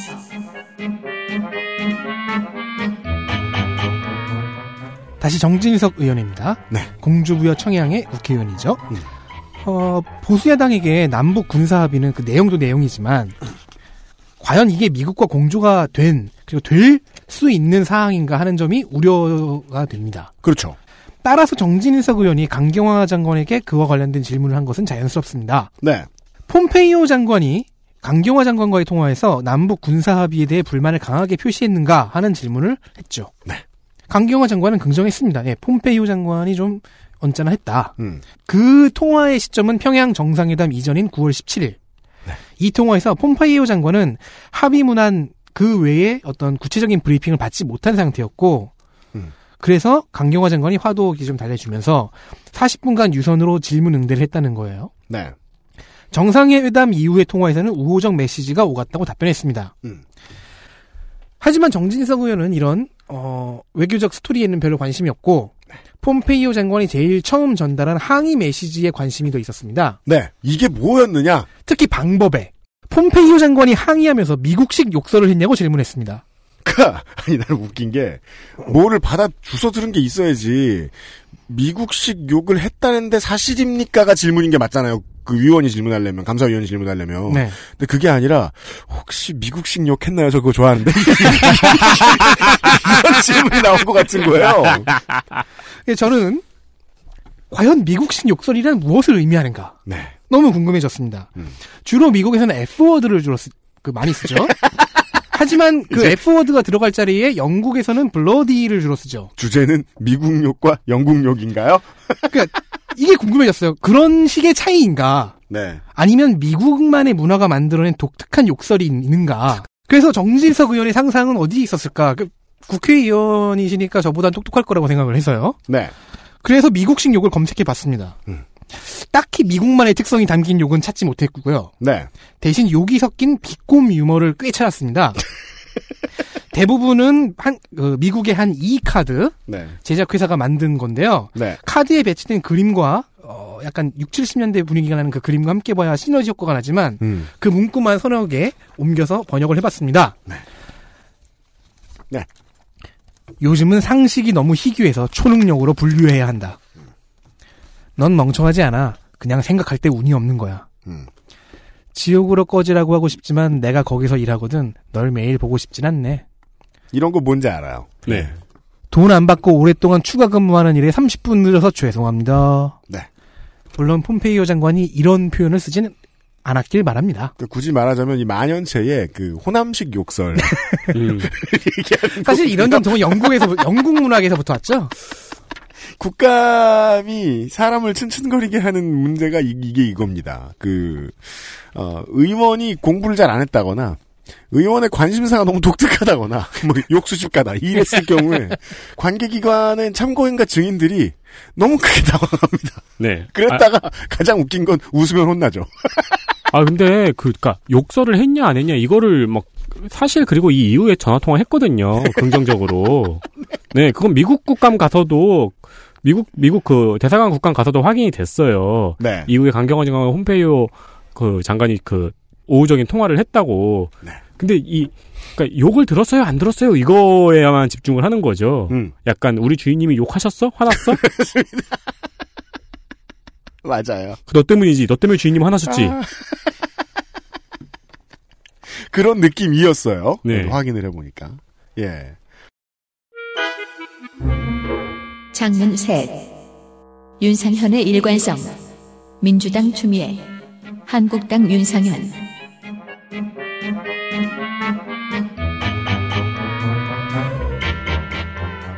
아까 설명드렸듯 외통위는 이틀 동안 국내에서 외교부와 통일부를 감사한 후엔 세계 각지로 흩어집니다. 음. 아까 22일에 중국 갔다고 했죠? 네.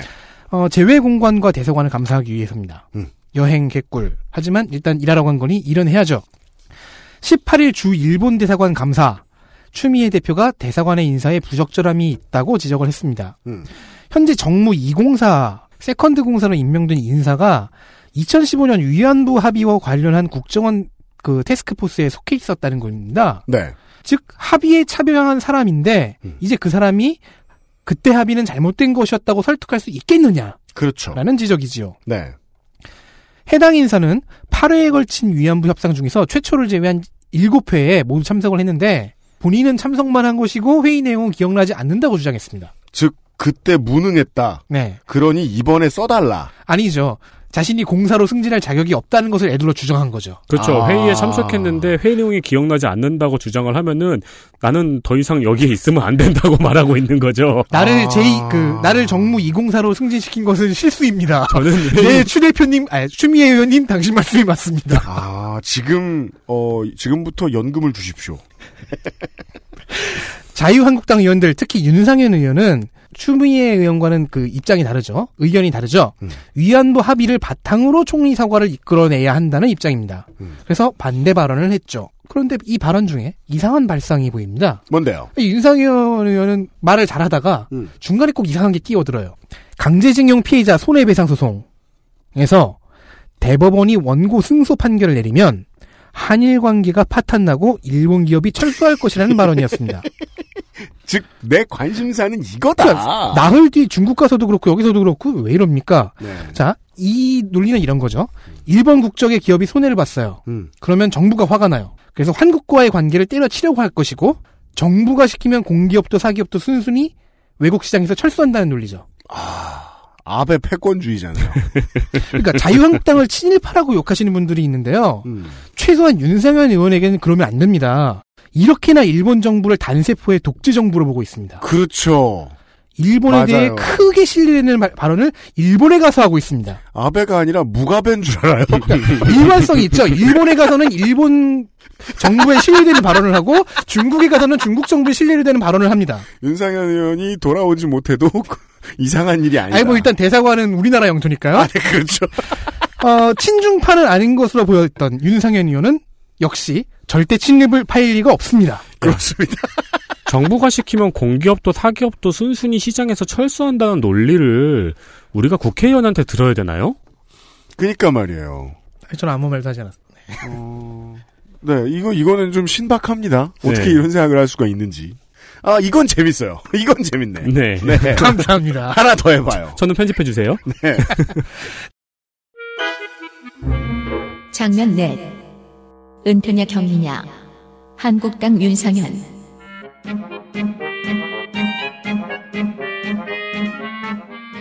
자 그렇다면 윤- 친중파도 친일파도 아닌 윤상현 의원의 정치성은 어디에 있을까요? 아, 윤상현 의원한테 꽂혔군요.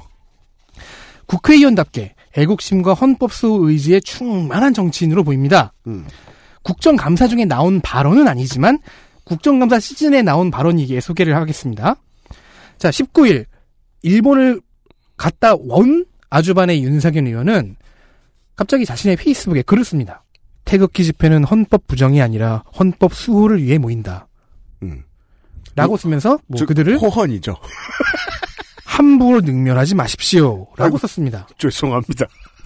어, 대한애국당 당원들 조심하십시오. 자유한국당 내에서 윤상현 의원이 대한애국당 흡수를 노리고 있는 것 같습니다. 이건 맞는 말입니다. 네. 네. 이 얘기는 저희도 한번 전해드린 바 있죠. 이에 바른미래당 하태경 의원이 반응했습니다. 음. 하태경 의- 의원은 본인의 페이스북에 윤 의원님 한국당과 보수를 살리고 싶으면 더 이상 물 흐리지 마시고 깨끗하게 정기 은퇴 결단을 내리시는 게 좋지 않겠는가라고 쓰면서 윤상현 의원의 관점을 조목조목 반박했습니다. 한편 김정화 바른미래당 대변인은 하태경 의원의 한 은퇴 권고안은 좀 생각이 다른 것 같습니다. 음. 김정화 대변인은 논편을 통해 한국당은 희망대로 태극기 부대를 끌어안고 가라. 환영한다. 일종의 격리 수용으로 이해하면 될 것 같다. 그렇죠. 고 말했습니다. 네. 다만 태극기는 국민의 것이니 돌려달라고 말해, 말합니다. 네. 이게 이제 그 어, 이번 후반기 국회 때부터 이게 완전히 정착이 됐는데요. 자유한국당이 무엇을 잘못하고 있는가를 지적하고 있는 어, 민주당 의원이 현격하게 줄어들었다. 네. 라는 건데 그 이유는 더 이상 상대가 상대를 안 해주는 게 낫기 때문입니다. 그렇죠. 여당 입장에서는 그러면 이 양반들은 누가 상대해주고 있느냐? 바른미래당과 정의당이거든요. 네. 바른미래당과 정의당은 공통의 서로 약간 다른 목표를 가지고 있습니다. 그냥 저 파이가 내 파이인 겁니다. 그렇죠. 네. 그러니까 이 NL의 거두가 지금 자유한국당을 열심히 때리고 있잖아요. 아니 그리고 뭐 어쨌든 윤상현 의원께서는 네. 하태경 의원과 김정화 대변인의 어, 조언을 잘 들으시고 은퇴와 격리 중에 은퇴와 격리 수용 중에 하나를 선택하시면 될 것 같습니다. 네. 아무튼 국감 얘기는 아닙니다만 태극기 집회 세력을 다시 자유한국당으로 끌어들이려는 것에 매우 적극적인 자유한국당 정치인들이 있다. 작년 다섯. 답할 수 없는 질문. 한국당 경기 평택 학 원유철.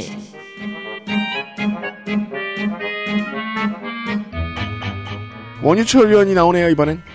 네, 원유철 의원은 통일부 장관이 절대 대답할 수 없는 질문을 준비했습니다. 대부의 패러디입니까? 음, 들어보시겠습니다. 지금 북한에 실질적으로 천주교 신자가 몇 명이나 있고 종교 활동이 어떻게 지금 보장되어 있다고 보십니까? 예, 일단 뭐 북한에서는 자유로운 종교 활동이 보장되고 있지는 않다 이렇게 보는 것이 타당할 것 같고요. 남측에 또 해당되는 그 종교 단체나 이런 쪽에서는 또 거기에 대한 평가가 여러 가지 또 엇갈리는 게 있습니다. 그래서 일률적으로 북한에 지금 구체적으로 말씀해 주신 천주교 신자로 해서 몇 명이 있다라는 것을 공식적으로 좀 확인하기에는 한계가 좀 있습니다. 그렇다면 김정은 위원장이 여기까지 뭐 별 문제 없는데요. 그 교황님을 초청한 실제적인 이유가 뭐라고 보십니까? 글쎄요, 그, 그것도 역시 김정은 위원장의 그 의도에 대해서 어, 저희가 어떤 뭐 지금 북한하고 저희가 어, 대화를 하고 있고 또 그런 초청 의사를 프란치스코 교황님께 전달하는 입장에서 의도를 이렇게 평가하는 것이 적절한지 모르겠습니다만 어떤 기본적으로 어, 프란치스코 교황님이 우리 한반도 문제에 대해서 평화에 대해서 각별한 관심을 갖고 계신 그런 측면들이 좀 많이 작용하지 않았나. 자, 지금 장관이 할 말은 없는데 주절주절 저는 성의를 담아서 말을 하고 있고요. 그러니까 질문은 이거잖아요. 당신은 독심술이 있습니까? 그러니까 그 다음에 지금 하나를 더 준비하는데 이걸 지금 들어요? 아니요, 저건 안 들어도 될 것 같아요. 네네. 그러니까 이, 게 보통 그 자기 누구 좋아하는 사람 있을 때 이상하게 옆에 친구한테 가서 물어보는 질문이죠. 예, 제의 마음. 그러니까 이제 정리를 하면은 저는 이 답변이 너무 웃긴 거야.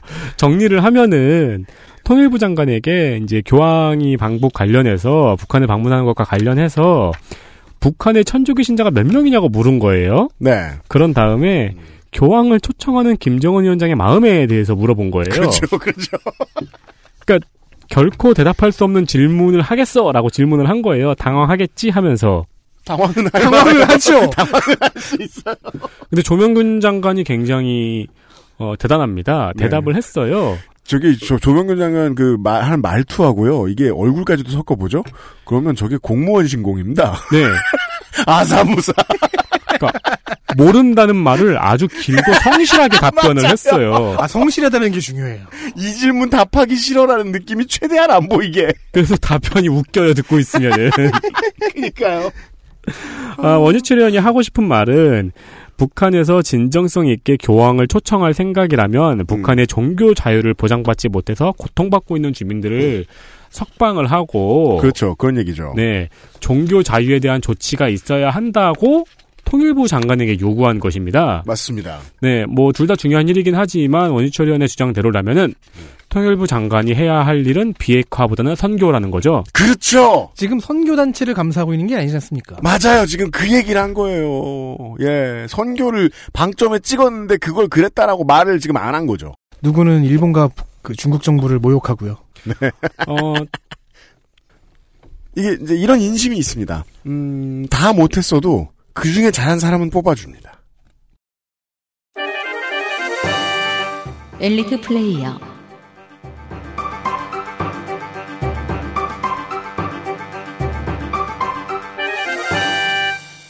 네, 먼저 민주당 세종 이해찬 의원입니다. 세종 이해찬. 네. 저희 이거 가지고 농담 많이 했죠. 그렇죠. 그러니까 그 양천의 황희 의원이 세종으로 가야 된다. 네. 그래야 세종 민주당 황희. 세종 황희가 되기 위해서. 근데 상대가 이해찬이라 그러려 하지 않을 것이다. 네.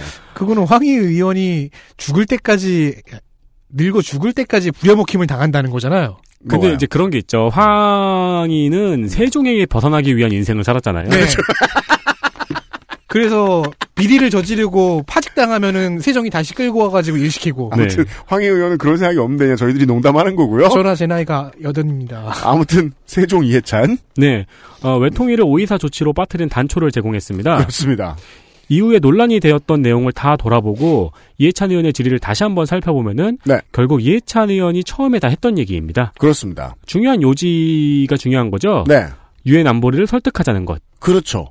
유엔을 설득하는 일 정도는 트럼프가 얘기한 어프로벌 바깥의 일이기 때문입니다. 네. 네. 그냥 한국이 할 수 있는 일이기 때문에. 그러니까 사실 이틀 동안 난리를 피웠는데 이건 할 수 있잖아요. 네. 강경화 장관에게 쏜 그 질문 하나로 음. 여러 가지 목표를 한 번에 이루었죠. 다선 정치인의 덕목입니다. 네. 별거 아닌 이야기 하나, 이야기를 많이 해도 결론이 똑같은 이야기 하나 단어를 던져놓고 그걸로 모두가 물도록 하는.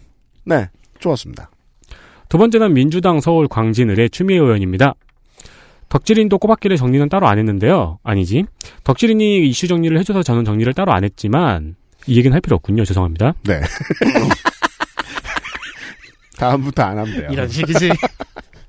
외통위 국감에서 가장 논리정연한 모습을 보였습니다. 네. 특히 개성공단 재개를 위해서 논리를 준비하자는 제안은 어, 저희는 게으르다고 평가를 했지만 실용적입니다. 네. 그 양일 간의 국감이 외교부와 통일부의 국감이 오이사 조치 즉 이해찬발 그 물결에 파묻히고 있을 때 네. 홀로 그 내용 중에서 중요한 부분들을 딱딱 끄집어내서 그 내- 이야기를 논리적으로 탁탁탁 얘기하고 난 할 일을 다 했다라는 표정을 짓더라고요. 국감이 끝나고 난 다음에 외통위에서도 외통위의 소위에서도 먼저 이 이야기가 열심히 나와 주어야 산통자위에서 받을 수 있단 말이죠. 네. 예. 그래서 저는 무소의 뿔 of the year라고 적어놨습니다. 네, 저는 그 생각이 들더라고요. 그, 이, 같은 이야기를 여야가 동시에 하면서 한, 압박을 할 수가 있어요. 그러니까 뭐냐면은, 유엔 안보리 결의가 18차례가 있었잖아요. 안보리 결의 내, 내용, 자유한국당 의원실에서 샅샅이 다 뒤져 본 다음에, 이거 위배, 저거 위배, 이거 위배, 저거 음. 위배, 이렇게 압박할 수 있었어요. 네. 맞아요.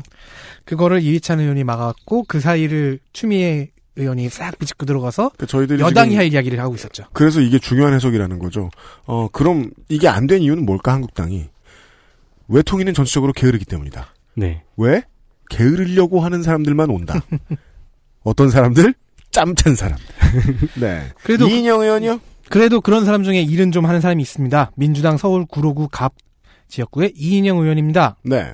이해찬 의원이 어, 모든 걸 다 엎어버리고 그 사이에서 추미애 의원이 챙길 것만 딱딱 챙겼다면 이인영 의원은 그 아수라장이 어느 정도 진정이 될 때쯤에 양쪽의 주장과 현재의 상황, 사실관계, 뭔가 오인하고 있는 것 이런 것들을 차곡차곡차곡 정리했습니다. 그런 역할을 맡아서 눈에는 잘 띄지 않았지만 분명한 역할을 그 갖고 있었죠. 네. 저는 정리왕 of the year라고 적었습니다. 네.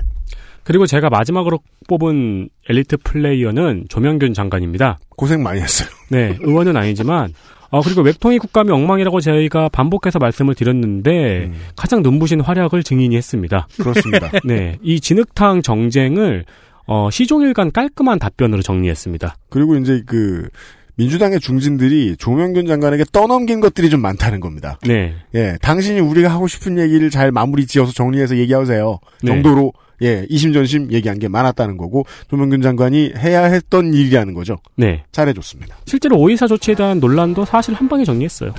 어, 망가진 장면과 어, 기억해 두실 만한 이슈와 엘리트 플레이어들을 정리했습니다. 어, 외통이 시간이었고요. 저희들은 광고를 듣고 돌아와서 어, 문화체육관광이 이야기로 돌아오겠습니다. XSFM입니다.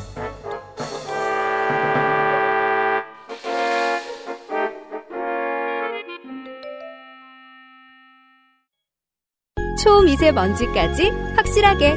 반가워 에어비타 더스트 제로. 콕 집어 콕. 좋은 원료를 쓴 김치를 만들 시간이 없을 땐 콕 집어 콕. 배추, 무, 고춧가루, 생강, 전부 국산. 다시마, 홍합, 표고버섯도 아낌없이 쓰죠. 그러니까 김치가 생각날 땐 콕 집어 콕 초미세먼지까지 확실하게.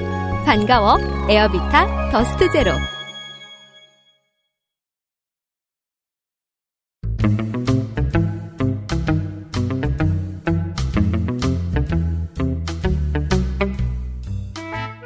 그것은 알기 싫다 특별 기획. 2018 국정감사 기록실. 문화체육관광위원회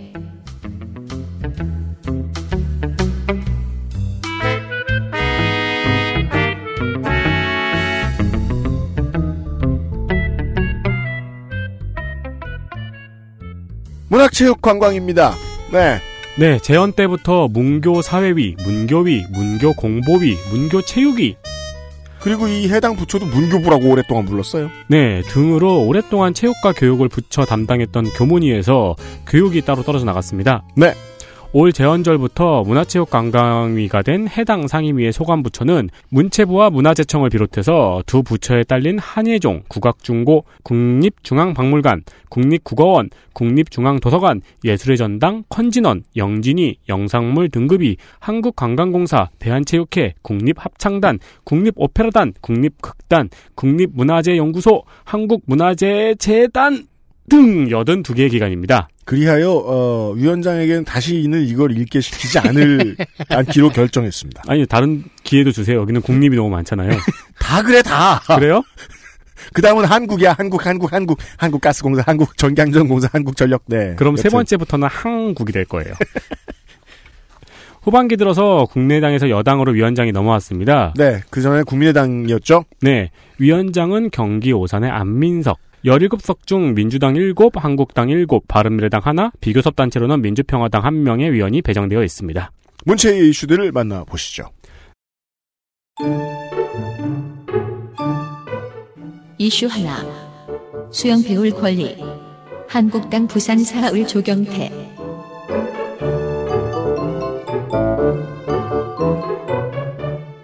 네, 김영조 의원실의 예술인 임금체불 문제와 염동열 의원실의 평창올림픽 시설 사후관리 문제와 함께 고민하다가 제가 수영을 못해서 선정했습니다. 네, 예술인 임금체불 문제는 제가 어, 저희가 따로 다룰 예정입니다.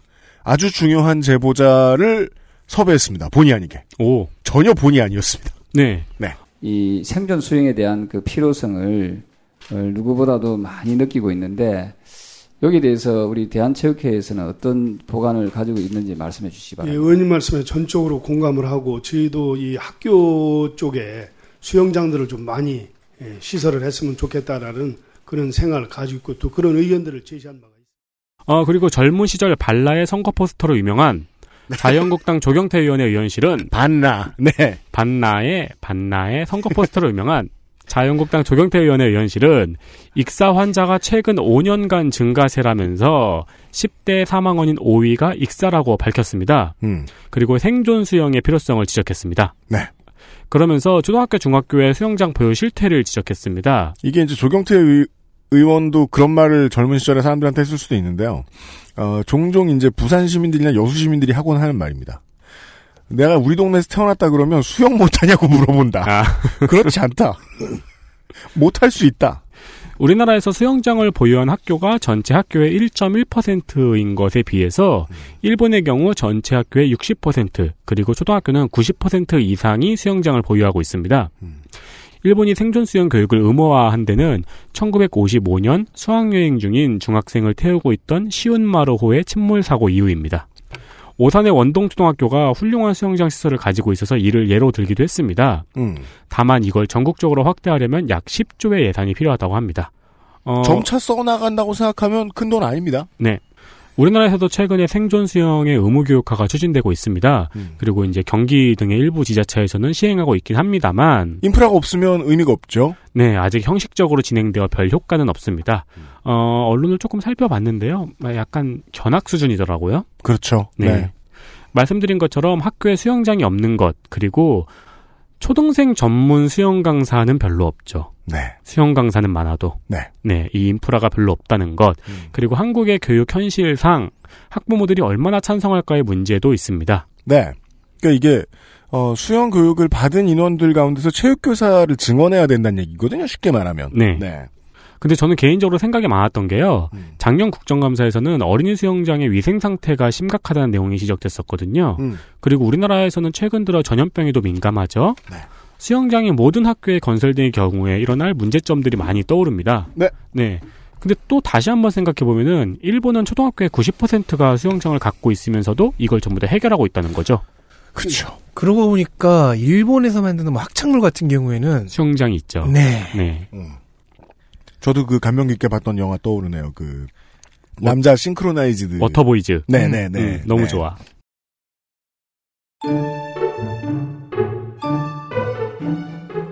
이슈 둘. 가상현실의 등급. 한국당 비례 종이한.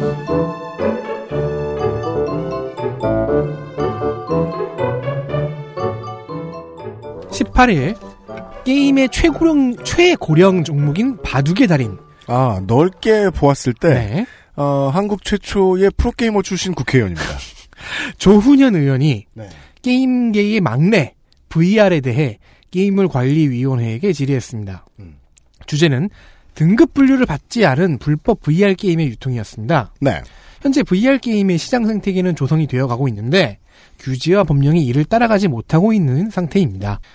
자, 국내에서 등급 분류를 받지 않았거나 19세 이상 등급을 받은 게임이 VR 테마파크, VR 카페, VR을 다루는 인터넷 방송 등으로 유통되고 있다는 점을 지적했지요. VR 관련된 저 법조항이 아직 없다. 아니, 없는 게 아니고 미흡하다입니다. 음. 지금 홍대에도 VR 체험장 엄청 크게 생겼고 여기저기 많이 보이거든요. 네. 음. 근데 그 법조항이 지금 미흡한 채로 생겨져 있는 거군요. 등급이 맞지 않는 VR 게임이 거기서 유통이 되고 있다. 음.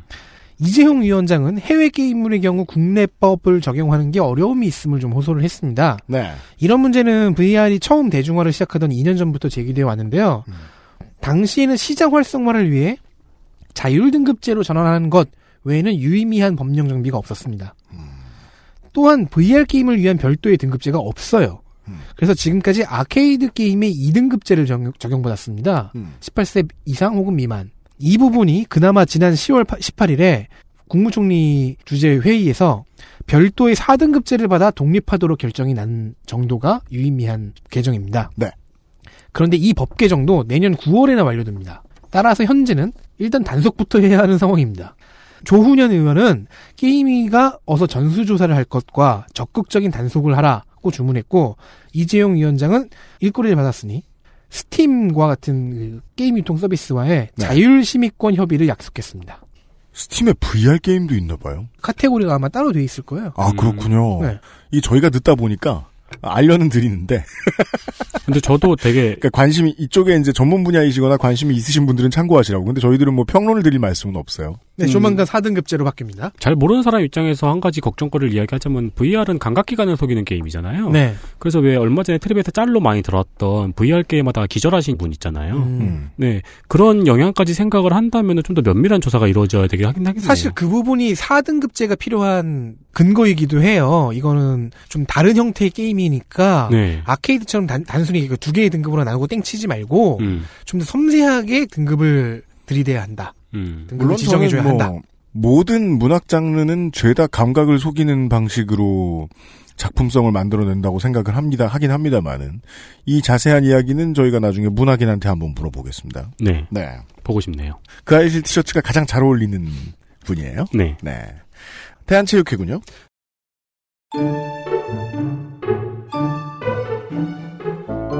이슈 셋. 피해자 본인 인증. 민주당 서울 서대문 갑 우상호.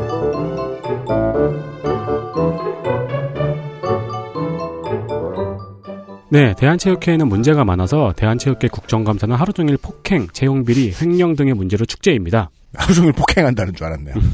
네, 실제로 뭐 뼈를 때리는 말들이 많이 나옵니다. 그렇습니다. 이 매년 국정감사마다 그랬죠. 저도 하나를 가져와 봤습니다. 작년 국감방송에서 저희가 제자를 여섯 차례 성폭행한 코치가 대한장애인단체협회장으로 활동하고 있다는 사실을 전해드렸습니다. 그렇습니다. 대한체육회 이기흥 회장이 조치하겠다고 답변을 했죠. 음. 올해 국정감사에서는 더불어민주당 우상호 의원실이 지적한 체육회 스포츠 인권센터에서 성폭력 등으로 인한 상담을 받을 때 본인 인증을 요구하고 있다는 문제를 지적했습니다. 웃고 싶은데 너무 황당하고 너무 무서운 얘기입니다. 이 대책을 계속 강구한다 이렇게 돼 있지만 제가 이해할 수 없는 건 다른 파트에서 성폭력 성희롱 대책 기구를 만들 때는요. 피해자가 자- 그 사실을 알릴 때 본인 인증을 받는 데가 없어요. 예. 근데 왜 체육계만 스포츠 인권센터의 경우에는 성폭력 상담을 요청하는 단계에서 휴대폰 인증 또는 아이펜 인증을 요구해요. 근데 피해자 입장에서는 자기가 드러나지 않고 먼저 빨리 알리고 싶은 마음들이 강하고 자기가 이게 2차 피해가 올까봐 두려운데 왜 스포츠 업계에서만 이렇게 합니까? 그동안에 이제 신고하는 사람들에 대한 신변보호 차원에서 이런 일들이 있었는데 신변보호 차원에서 본인 신원을 확인해요? 예, 다른 사람들이 아, 그런 이제 또 없어요. 다른 사람들이 들어와서 보면 봤을 때 이제 문제가 있지 않나 해서 한 건데 요거는 좀 적극적으로 이게 피해자 입장에서 생각해 보면요. 예. 이 피해자들은 현장에서 직접 자기를 지도하는 지도선 지도 음. 자- 지도자거나 아니면 선배들이 아닙니까? 늘 예, 생활을 같이 하는 예, 사람들인데 예, 예. 항상 위협을 느끼거든요. 그 다른 분야의 피해자보다 훨씬 더 세심하게 보호도 해야 되고 예. 상담을 해줄 수 있어야 되지 않습니까? 그렇습니다. 드러나면 자기가 당장 불이익을 다 받으니까 예. 그런 그런 것들에 대해서 너무 부족했다. 예. 이렇게 판단을 하는데 이거 개선하셔야 될 것 같아요. 개선하도록 하겠습니다. 예. 그래서 이건 직접 회장님께서 예. 다른데 여성가족부나 이런 데 보면요 굉장히 세심한 그 매뉴얼이 있어요. 예. 예? 예, 이런 것들을 가지고 좀 하시고요. 이게 왜 한심하게 들리냐면 우상호 의원이 화를 내야 되는 타이밍에 화를 못 내고 이 지금 저 참고인이 너무 모르니까 네. A부터 스- 가르치고 있어요. 네. 그러니까 잘 모르신다 분데 이게 무서운 거고 이게 무서운 겁니다라고요. 2018년에 시민들은 지금 다 알고 있습니다. 신원이 밝혀지면 보복은 어떠한가에 네. 대해서 말이죠. 음. 근데 이걸 대한체육회장이 배워야 되느냐 굳이 여기까지 나와가 나와가지고. 그렇죠. 어, 체육계는 그동안 비리가 많이 있었는데 더 큰 문제가 이 체육회 내부의 결속이 너무 단단하다는 거죠. 그렇죠. 네, 내부적 고발도 나오기 쉽지 않고 이 단단한 내부 결속을 본인 인증으로 증명하고 있는 셈입니다. 그니까 말이에요. 이건 정말 어 너무 폭력적입니다. 네. 예, 본인 인증을 하라니 피해자가 심지어 들으신 바와 같이 대한체육회장은 신변보호 차원에서 이런 일이 있었다고 말하다가 혼이 났죠. 당연합니다. 이건 이건 범죄자 신변보호입니다. 여기서 다른 사람들이 들어와서 했을 때 문제가 있지 않나 해서라는 그 문장이 있었는데 음. 이건 두 가지로 가능하죠. 다른 사람들이 볼까봐 체육계 아는 사람이 신고할까봐. 근데 후자는 말이 안 되잖아요. 그러니까 아니면 뭐 허위 신고 때문에 걱정돼서 그랬다고 할 수도 있겠는데 허위 신고가 무서워가지고 성폭력 신고할 때 본인 인증을 받는다는 건그 더욱 말이 안 되죠. 2018년에 이 얘기하는 건 좀 그렇다는 거예요. 신고는 그리고 저는 이게 개인적으로 신고를 어떻게 이렇게 생각해? 이게 그리고 웃긴 게 대한체육회에서 스포츠 인권센터라는 걸 만들었어요. 네. 우리나라에서 제일 먼저 만들진 않았을 거예요. 음. 이런 걸 만들려면 여기저기서 참고를 했어야 될 거 아니에요? 음. 근데 대한체육회만 본인 인증을 요구하고 있어요. 그렇죠. 이게 의미하는 바가 있다는 거죠. 네. 그래서 우상호 의원도 여가부라든가 여러 단계부처에 지금 현재 하고 있는 거를 참고해서 조치해라라고 이야기를 했습니다. 네. 꾹꾹 참고 있었죠. 네. 어, 제가 오늘 아침에 들어가 보니까 아직도 온라인 상담을 누르면 휴대폰 인증과 아이핀 인증을 요구합니다. 음. 네. 선수들이 믿고 본인 인증을 한 후 신고를 하기에는 대한체육회에 대한 불신이 너무 크지 않을까요? 지당한 얘기입니다. 아니 처음에 군에서 군내 부조리 신고하라고 할 때도 이런 식이었어요. 네. 전화로 하라고 했을 때도 어서 전화하는지 다 캐고 음. 그 다음에 너네 실제로 이런 일이 있었냐면서 거기 부대장 불러와서 물어보고 이게 무슨 짓이야. 근데 그거 한참 전이거든요. 네. 군대도 한참 전에 그런 걸 겪었다고요. 어, 아주 늦네요. 네. 너무 너무 늦고, 이상합니다. 아주 늦고 약간 고의적이란 느낌이 저는 좀 듭니다. 아, 당연해요. 네. 이기영 회장에 대해서는 제가 저 뒤에서 한 번 더 씹고 뜯고 맛보고 즐길 기회를 드리겠습니다. 알겠습니다. 그 다음은, 어, 김영주 의원인데, 장관님 아닌 지 한 달도 안 됐는데, 실적이 있군요? 네.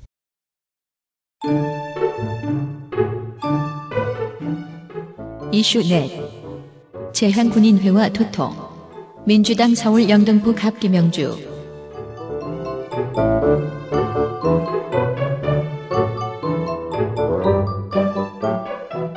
자, 스포츠 토토를 구매해 보신 분. 저는 안 사봤습니다. 네. 룰을 몰라서요. 스포츠 토토를 판매하는 체인 판매점 목록은 사실 국내 편의점 프랜차이즈의 목록이나 마찬가지입니다. 아, 그래요? 그런데 여기에 우리 중에 스파이가 있어처럼 안 어울리는 하나가 끼어 있습니다. 음. 대한민국 제향군인회의죠. 아, 로비력 죽이네요.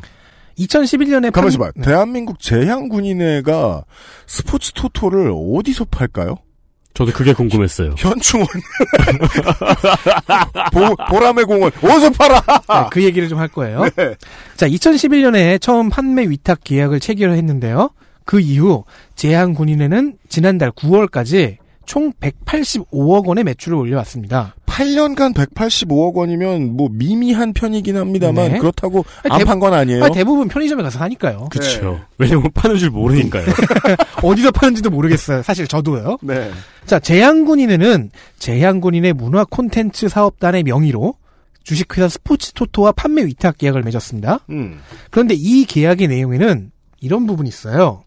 주요 상권의 가맹점을 보유하고 있는 국내 대표 가맹 본사와 계약을 맺고 자, 계약의 당사자는 가맹 본사입니다. 음. 가맹점을 갖고 있는 즉 이 문구는 자격을 규정하고 있죠. 그렇죠. 이게 문제가 됩니다. 그렇습니다. 제한군인회가 처음 계약을 제안했던 2010년 10월 당시 음. 제한군인회 문화 콘텐츠 사업단은 가맹 사업을 하는 가맹 본사가 아니었기 때문입니다. 그냥 도소매 서비스 사업자였을 뿐이지요. 음. 또한 이렇게 선정 자격 이전에 사업 실적과 가맹점 현황 등을 주식회사 스포츠 토토 쪽이 검토를 해야 됩니다. 음. 근데 이런 외부 심의는커녕 제한군인의 내부 심의도 받지 않은 상태로 계약이 체결됐습니다. 이게 무슨 소리예요? 스포츠 토토도 제향군인회도 서로 심의 안 하고 계약했다는 네, 거예요? 내부에서도 외부에서도요. 뭔 소리야 이게? 계약 체결은 2011년 3월에 됐거든요. 네. 4월이 되어서야 제한군인의 내부의 사업 심의를 받은 겁니다. 오호. 근데 이 내부 심의도 문제입니다. 왜냐면 내부 심의만으로 퉁쳤거든요. 음? 2011년 당시 제향군인회법에 따르면요. 어, 수익 사업은 보훈처에 보고를 하고 승인을 받아야 하는데 이 절차가 없었습니다. 음. 이 제한군인회법은 2015년에 개정이 되었어요. 개정된 법에 따르면 물품 직접 생산 사업, 용역 서비스 직접 제공 사업으로 사업 범위를 한정하고 있습니다. 그러면 이건 가맹 어쩌구리하고는 완전히 다릅니다. 그건 이미 의미가 없고요. 네. 위탁 판매 사업은 애초에 제한 군인회가 할 수 없습니다. 그러네요. 그 조건- 용역 네. 서비스 일부 중에 토토를 대신 걸어주는 용역이 있지 않는 이상. 오. 신탄진 휴게소. 대한민국 제한군인회에서 운영하고 있다. 아. 인삼랜드 휴게소. 아, 대한민국 휴게소 제한군인회에서 운영하고 있다. 그러니까 지금 정리를 하면요. 조건은 미달됐고요. 심, 조건은 미달, 심의는 날림, 절차는 무시, 자격은 없음. 건물주는 이승엽. 결국 전부 부당 수익이라는 결론이 나옵니다. 아까 그 저 이성엽 씨가 잘못했다는 게 아니라 그 제한군인회 입주 빌딩 건물주래요, 이승엽 씨가. 그렇군요. 네. 자, 이상이 23일 있었던 민주당 김영주 의원실의 지적입니다. 신기합니다. 대한민국 제향군인회에서 토토를 사실 수 있습니다. 근데 그거 생활 정보 부당 수익입니다. 아 그리고 그 아니 물론 사람이 이제 좀 걸다 보면 재밌으니까 걸긴 되는데 휴게소에서도 하는군요. 그럴 네. 수 있죠, 네, 네. 네. 몰랐습니다. 그러니까 토토를 늘 하시는 분은 이렇게 뭐 운전기사 하시는 분이라든가 트럭 운전하시는 분이라든가 뭐 네. 알겠습니다. 아, 끝으로는 문화재 얘기군요.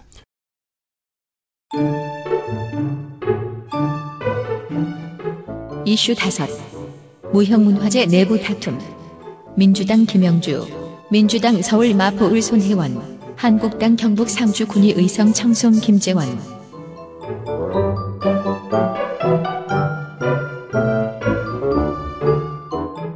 더불어민주당 김영주 의원실, 손혜원 의원실, 자유한국당 김재현 의원실의 지적입니다. 네.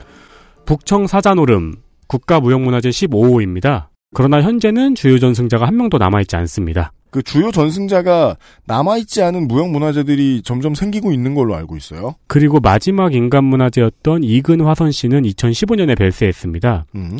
주요 전승자가 한 명도 남아있지 않은 이유는 북청 사자노름 보존회에서 전수 조교를 모두 제명했기 때문입니다. 아, 저 전수하는 사람이 있긴 있다는 얘기군요. 전수 받은 사람이. 네. 국가 무형문화재 보존단체는 인간문화재인 보유자, 그리고 전수 조교, 이수자, 그리고 전수 장학생의 단계로 이루어져 있는데요. 보유자 밑에서 배웠다고 볼 수 있는 사람들이 있다는 거잖아요. 그렇죠.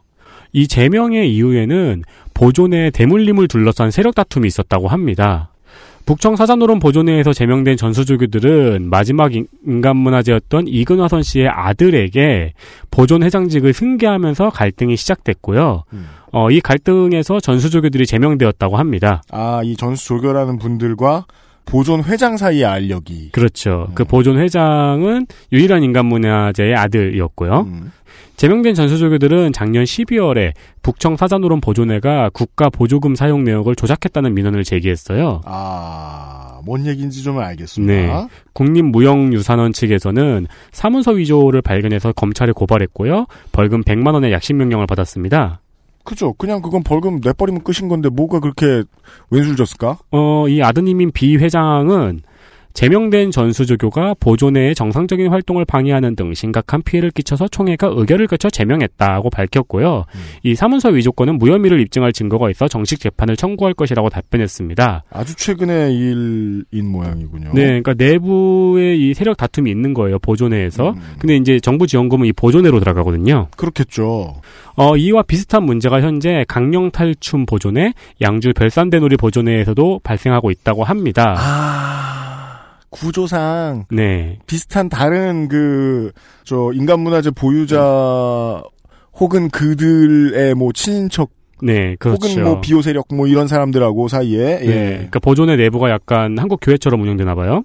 아 뭐 그 왜냐면은 이게 뭐 나쁘게 말하면 고이는 건데 같은 사람들일 수밖에 없고. 그렇죠. 네. 어, 특히 양주 별산대놀이 같은 경우에는 이 세력 다툼 때문에 전승자들이 나와서 별도의 단체를 따로 만들었다고 합니다. 아, 양주 별산대 놀이 협회. 그렇죠. 근데 이 단체는 정부의 지원을 못 받는 거잖아요. 양주 예. 별산대 놀이 크루 뭐 이런 걸로. 네, 그렇죠. 예, 예. 어, 지금까지 말씀드린 부분은 또 그 무형 문화재 중에서 예능 분야입니다. 그 예능 분야와 달리 기능 분야에서는 어, 반대로 전승자가 없어서 명맥이 끊길 위기입니다. 네, 예능 분야에서는 돈 가지고 싸우는데 기능 분야에서는 돈도 없고 전승자도 없다는 이야기죠. 보조도 잘안 됐던 모양이고. 그렇죠. 올해 문화재청 예산 중에서 무형 문화재에 대한 예산은 5% 이하입니다. 알겠습니다. 어, 문체위 이슈를 몇 가지 보셨, 다섯 가지 보셨고요. 예, 에, 광고를 듣고 와서 장면들을 확인하시죠. XSFM입니다.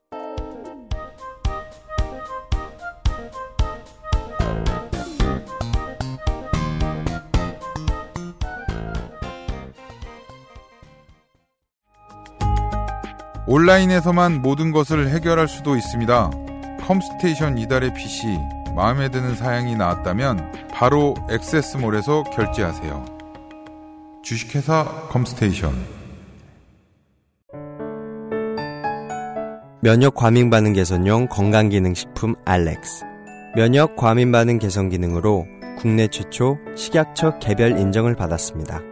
써보신 분들의 반응을 알아보세요.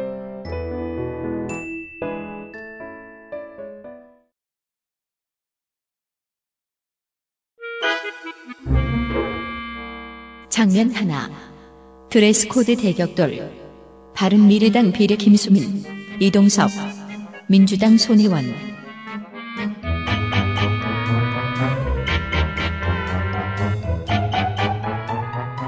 그 언론들은 곧잘 또 칭찬하는 곳들도 꽤 있었어요.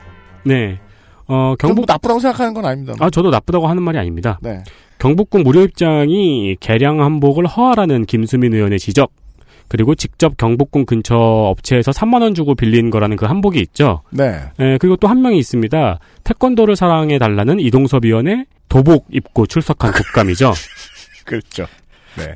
코스어들이 그래도 그 드레스 코드의 화려함, 그러니까 눈길을 끄는 드레스 코드는 김수민 의원의 승리라고 보고 싶습니다. 그렇습니다.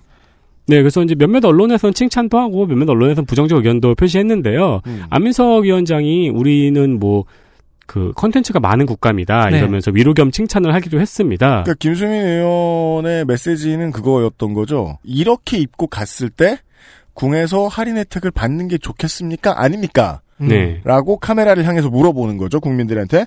그런데 이동섭 의원은 하나도 이해가 안 돼요. 도복이 너무 좋소. 그 무슨 소리야! 아, 이건 도복을 좋아하는 건지 그 무도를 좋아하는 건지 모르겠어요. 어, 이동섭 의원의 경우 이게 보통 이렇게 열정적인 아버지가 있으면은 가족들이 조금 곤란하잖아요. 그러면 저 안녕하세요에 나오시죠. 네, 그쵸. 고민이냐 아니냐. 아 그리고 그 도복이 그 전역한 해병대처럼 이것저것 금실이 너무 많이 붙어 있어요. F1 같기도 하고요. 이게 좀 현대적으로 해석을 하면 아, 광고판. 국회마크가 그렇게 크다니. 되게 그 이고매니악한 도, 도복이죠. 네. 아니 근데 이런 열정적인 자신의 센스를 이제 자꾸 습관적으로 보이시는 분은 문제가 뭐냐면은 주변 사람들에게 추천을 해요. 그렇죠. 네. 원래는 이 도복 드레스 코드를 문채희 전 의원에게 제안했었다고 합니다. 그걸 그래서 모두가 입을 뻔했습니다. 네. 오, 그거는, 그, 오, 그거는 다른 의미로 장관이었겠는데요? 네. 그리고 태권도복뿐만이 아니고 그 참석자 전원이 한복을 입고 참석하자는 제안도 했었습니다. 아 이동섭 의원이요? 네네. 그러니까 이 의원이 두 개의 제안을 한 거죠. 그러니까 혼자 쪽팔리기 싫은 이 마음. 아니죠. 네. 혼자 쪽팔리기 싫은 마음이 아니고 이게 아, 너무, 너무 좋은 거야. 나의 센스에로는. 왜인지 모르겠지만 너무 좋소. 아, 진짜 문, 이 문화, 문체위는 되게 분위기가 유쾌한가 봐요. 네, 안민석 의원도 잘했고 전체적으로 유쾌했습니다. 아, 손혜원 의원도 네. 그 개량 한복 블라우스를 입고 왔거든요. 네, 그래서 네. 뭔가 제안을 했으니까 서운해 할까봐. 국감장에 그 그림도 걸어놓고 뭐 아, 사전에 맞아요. 공연도 하고 네네. 판소리나 노, 가곡 같은 거 국감장 바깥에서 그 이제 전시도 했죠. 네. 네. 맞습니다. 그 손혜원 의원은 이제 다른 건 때문에 이 칭찬과 비난을 너무 많이 들어서 네. 블라우스는 잘 눈에 띄진 않았습니다. 그렇죠. 김수민 의원의 한복이 같은 개량 한복인데 더 화려해서 더 눈에 안 띄었죠. 아무튼 그 김수민 의원 그 개량 한복은 좀 보셨을 텐데 이동섭 의원의 이 F1 도복은 한번 검색을 해보십시오. 장면 둘. 동열대 동열. 최경환 대 최경환. 평화당 광주 부굴 최경환. 한국당 경북 경산 최경환. 한국당 강원 태백 횡성 영월 평창 점선 염동열.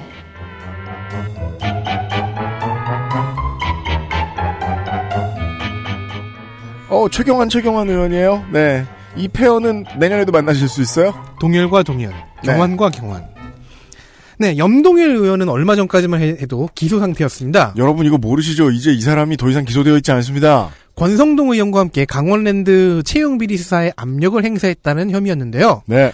국정감사 시작 하루 전인 9일 서울중앙지검 형사일부 김남우 부장검사는 직권남용 권리행사 방해 등의 혐의에 대해 두 의원을 모두 무혐의 처리했습니다. 그래 불었어요. 그래서 이름이 같은 선동열 감독이 진땀을 흘리며 질문에 답하던 국감장 첫날 염동열 의원은 유독 표정이 밝았습니다. 네. 나는 자유.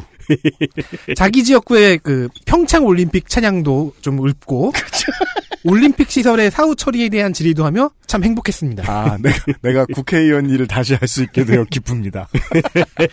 나의 사명.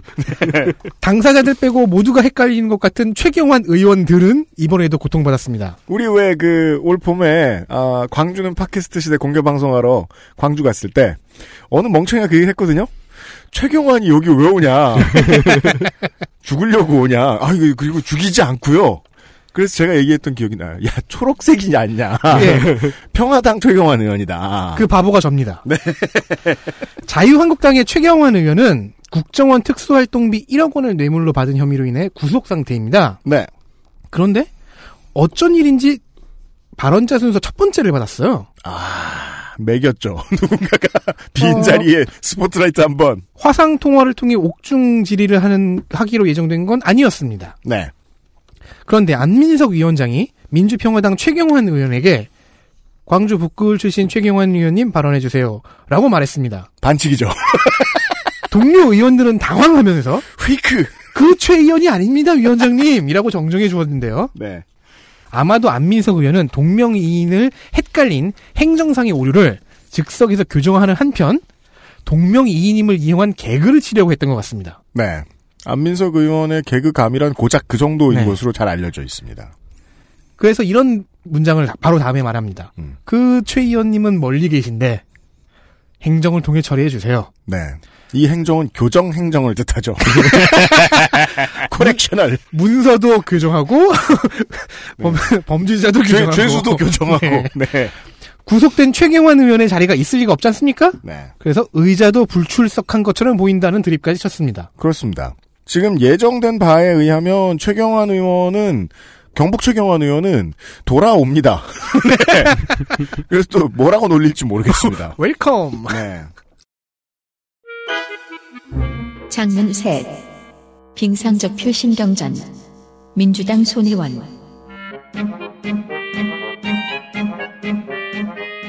조재범 전 코치의 심석희 선수 폭행 사건 이 기억하시나요? 사람은 네 지금 이제 구금되었죠. 네. 이 사건으로 조정 코치는 현재 구속 중입니다. 네. 그런데 구속 중에 억울하다고 손혜원 의원실로 편지를 보냈습니다. 음. 편지의 내용은 전 빙상 전 빙상연맹 부회장 전명규 한국체대 교수가 연세대 최민정 선수가 한국 체대 심석희 선수보다 성적이 좋으면 안 된다고 심석희 선수의 성적을 좋게 만들라면서 조 전 코치를 폭력과 함께 심하게 압박했다는 내용이었습니다. 이 이야기가 지금 가장 잘 보도되고 있는 곳은 일요신문인 것으로 제가 알고 있습니다. 네. 이 사실에 대해서 국감장에서 손혜원 의원이 묻자 사실이 아니라고 부정했습니다. 네. 그러자 손혜원 의원이 녹취를 하나 틀었습니다. 네. 보시죠. 적이 없으시단 말씀이세요? 녹취 하나 보겠습니다. 분명히 들어가니까 서로 십시일반 동무 안 하고 개새끼 뺀질 뺀질 잘안 들리네요. 잘 안 들리네요. 네. 조재범한테 변호사 쓸 돈을 모아 얘네들이 모아와라. 제 머리 더 아파요. 그리고 이 심석희 선수를 추종하는 이 선수들을 더 머리 아프게 해서 나 이거 못하겠어라고 할 때까지 압박을 가해야 한다는 그런 얘기입니다. 그 압박은 해야 된다는 거. 혹시 조재범 코치의 이 변호사 비용을 설명을 해주고 있는데 조조봉 코치의 변호사를 모아야 된다. 심석희 선수 주변 이 사람들을 괴롭혀서 심석희 선수를? 고립시켜야 한다. 이 정도 얘기가 나온 것 같고요. 네. 말을 못하네요. 맞습니까? 그런 것 같습니다. 그런데 그 포갑을 하지 않으셨다고 하시는데 네? 그 이 조재범 코치나 그 주변에 있는 직원들한테 네, 여기서 한번 말문이 막혔죠. 음. 녹취가 나왔으니까요. 그리고 이어서 심석희 선수의 기자회견을 본인이 막았냐고 질문을 했어요. 네. 근데 여기에도 아니라고 부정했습니다. 전명규 씨가요. 네. 전명규 교수가. 그러자 손혜원 의원이 또 녹취를 틀었습니다. 심석희 선수가 폭행 당한 뒤에 기자회견 하려는 걸 또 막으셨죠. 저 석희한테 그런 얘기 한 사실 없습니다. 다시 한번 녹취 하나 더 보겠습니다. 옛날에 맞자마자 그 다음날 기자회견을 하려고 그랬어요. 근데 그거 막은 거야. 새벽 1시까지 얘기하고. 새벽 1시까지 심석희 선생하고 저 선수하고 이야기를 해서 막았다라는 아니, 본인 얘기 아닙니까? 본인이 다른 사람한테 자랑 삼한 얘기인데요. 아닙니다. 석희한테 한 게 아닙니다. 다른 사람한테 다시 한번 보겠습니다. 본인이 다른 사람한테 내가 심석희가 기자회견 하는 거를 1시까지 얘기해서 막았다는 얘기 아닙니까? 다시 한 번.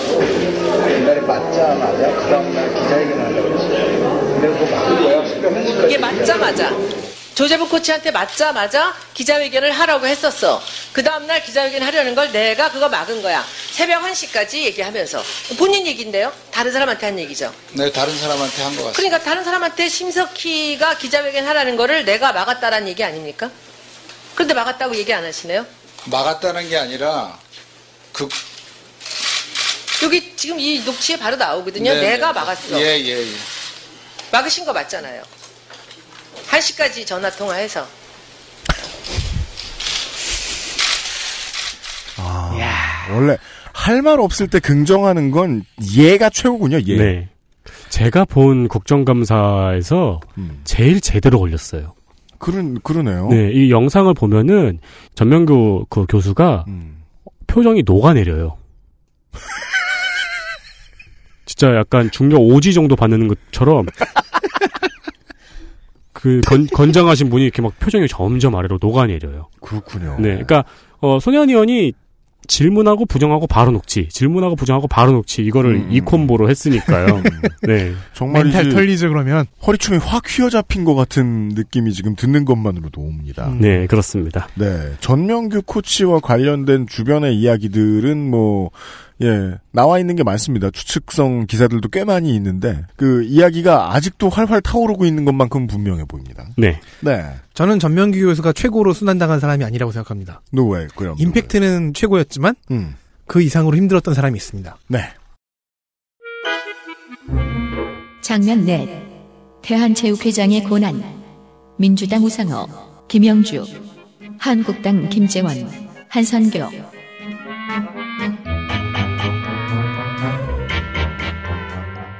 종합감사 이전 마지막 피감기관 중엔 대한체육회가 있었죠.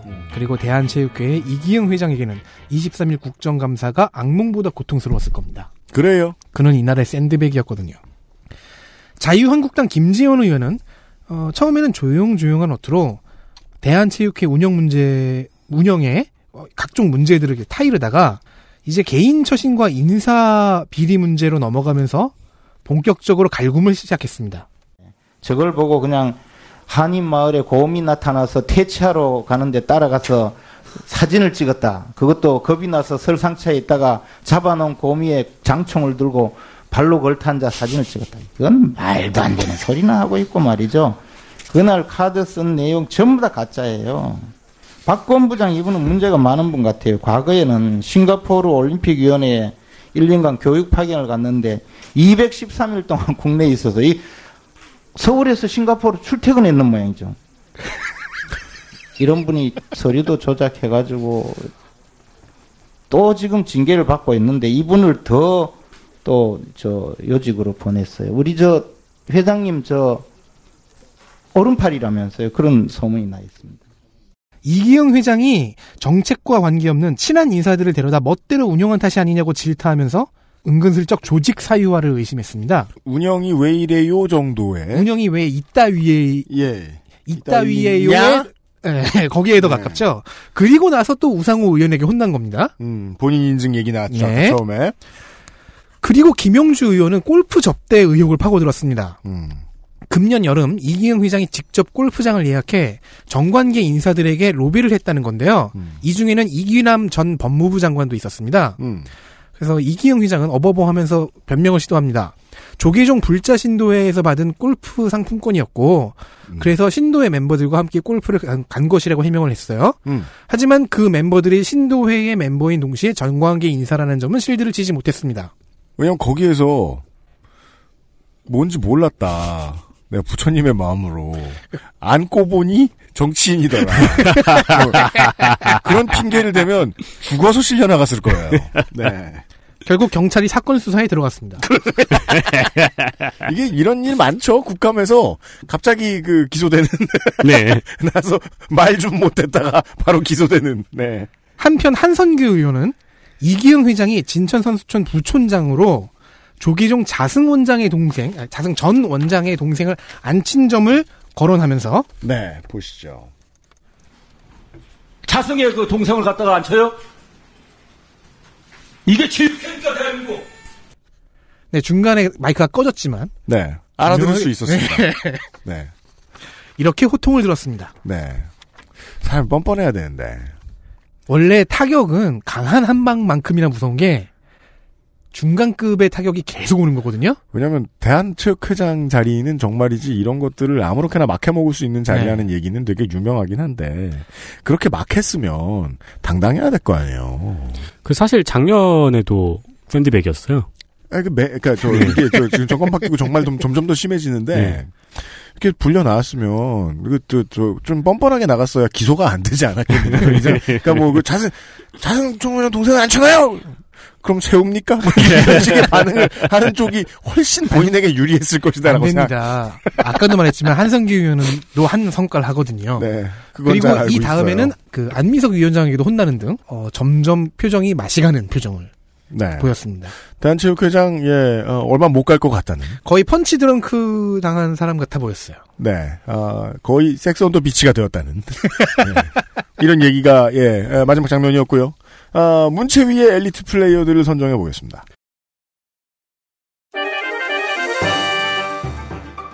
엘리트 플레이어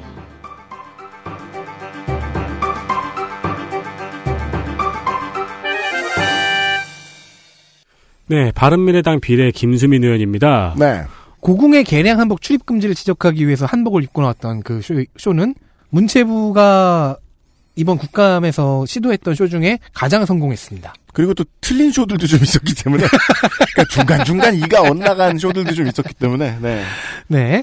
병역, 특- 그, 병역 특례에 관한 선동열 감독과의 문답을 제외하면은 모두 소소하지만 맥을 잘 짚는 질의를 했습니다. 네, 이게 그, 저, 선동열 국대 감독 과 관련된 얘기들이 처음에 국감을 너무 뒤덮었어가지고, 네. 문체위 국감이 대체적으로 망한 듯한 느낌을 주는데, 아, 디테일에서는 좋은 것들이 좀 있었습니다. 김수민 의원의 질의들을 보면은 뭐 문체부 주간지인 위클리 공감이 정부 기관지화되는 현상.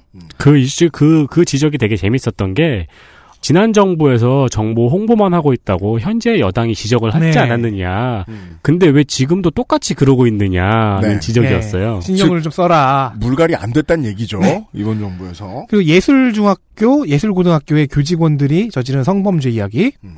노래방 도우미와 음주 등의 불법 행위 통계를 거론하는 등 여러 가지 좋은 질의가 많았습니다. 네, 근데 선동열 감독에 대한 blind test가 너무 큰 악수이긴 했죠. 그렇습니다. 네, 그래서 어그로 왕이 돼서 저도 사실 웃긴 의원에 넣을까 했었는데 네. 개량 한복 이슈는 저는 좋은 이슈였다고 생각을 해요. 네. 네, 왜냐면 이 김수민 의원, 김수민 의원이 입고 나오기 전에 기사들이 많았어요. 막, 뭐, 경복궁 고궁 나들이 네. 한복 실태 이래서 되나, 막 이런 음, 의견 맞아요. 분절도 네. 있었고, 팀 감독이 대회 심판 부장으로 재임하고 있다는 지적 등 많은 노력이 돋보였습니다. 전체적으로 발품을 많이 팔았다는, 어, 인상이 강했습니다. 네. 특히나 문체위의 경우에 아주 다양한 부분에 없었던 전문성들을 의원들이 갑자기 쌓아야 될 때가 있는데요. 왜냐하면 의원들은 해당 분야의 전문가여서 국회의원이 되는 사람들이 아니라 민의의 대변자로서 얼마나 잘할 것인지에 대해서 국민들한테 평가를 받아서 올라온 사람들이기 때문에 전문가가 아닐 가능성이 커요. 전문성이 떨어져서 저지르는 실수들이 문체위에서 가장 많이 나올 수 있습니다. 네. 그거는 좀 어쩔 수 없는 측면이 있다. 이걸 어쩔 수 없지 않게 만들려면 전문인 사- 전문적인 능력을 가지고 있는 사람들도 더 많이 비례 혹은 다른 방식을 통해서 국회의원으로 들어올 수 있도록 국회의원의 정, 정원이 드러나야 되겠다. 저는 그렇게 생각하고 아무튼 김수민 의원은 네 그러했고요. 그리고 어 장관님이 네 네, 민주당 서울 영등포 갑 지역구의 김영주 의원입니다. 네. 작년에는 수비였죠. 작년엔 노동부 장관이었습니다. 네, 장관을 겸임하고 있었으니까요. 금년에는 공격으로 현장 위주로 준비가 되게 철저했습니다. 사실 좀 신기합니다. 지금 한 한 달 반 이 정도밖에 준비할 시간 없었거든요. 그쵸. 네. 예 어떻게 했는지 모르겠어요. 그리고 질의 질의할 때 어, 스피치 있죠. 전달력도 매우 훌륭했습니다. 무형문화재 이슈, 예술인 임금 체불 이슈, 대한체육회장 골프 접대 추궁, 중요한 이슈들을 다 가지고 왔어요. 그러니까 네. 국정감사 자체를 성실하게 준비했다는 티가 역력하게 났습니다. 그렇습니다. 김영주 의원실 발로 나온 것들 중에 앞으로 후속 취재가 나올 것들이 꽤 많았다라고 보입니다. 네. 웬일로 위원장이 있네요. 네, 화만 내는 위원장일 것 같았는데 실제로는 위원회 중재도 성실했고 질의는 여전히 날카로웠습니다. 전반적으로 위원회 의원들의 분위기를 띄우고 사기를 돋보이는 역할을 성실하게 했던 것으로 보입니다. 또 증인들한테 화를 낼 때는 또 질의할 때 날카롭게 질의 잘 했고요. 어, 저는 이제 우리 윤세민 위원장이 그 어, 문체위 위원장에게 기대치가 너무 낮았기 때문에 좋은 점수를 준 건 아닌가 이런 생각이 들기도 하고. 그건 맞아요. 그리고요. 자유한국당 비례대표 조훈현 의원도 훌륭했습니다. 네. 아, 어, 저는 불법 VR 게임의 등급 분류 방안 얘기만 했지만 어, 그 외에도 출국 납부금 의 쓰임새, 예술의 전당 대관 사업의 문제 등등 생활 밀착형 감사를 주로 했습니다. 보좌관들이 공부 좀 했나 보다. 정도의 티가 난다고 말씀드릴 수 있겠습니다. 예, 여기까지가 아, 문체위 국감의 간단한 기록들이었습니다. 우리가요 국감에서 의원실 하나에서 하나에서만 내놓는 그 의혹과 새로운 그 취재 내용들이 수십 가지에 달하기도 합니다. 근데 우리가 그걸 다 기억하고 있을 수는 없어요. 그리고 심지어는 정치부 기자들만 국감에 가 있기 때문에 정치부가 내오는 거 말고 다른 기사 보느라 뉴스도 빽빽해요. 뉴스도 국감 못 다뤄줍니다. 아, 그래서 정말이지 저희들도 적당히 랜덤하게 하지만 그냥 좀 고민해서 큐레이션해서 들려드립니다. 예, 이 정도로 다 아시게 되는 건 아닙니다만 이 정도를 알게 되시는 것만도 충분할 수도 있을지도 모르겠습니다. 많은 분들에게. 아, 문화체육관광까지 전해드렸습니다. 내일 이 시간에는 산업통상자원중소기업벤처위 산통자위하고 국방위 시간으로 인사드리도록 하겠습니다. 비상시국 대책회의였습니다. 들어주셔서 감사합니다. 안녕히 계십시오. 감사합니다. XSFM입니다. I D W K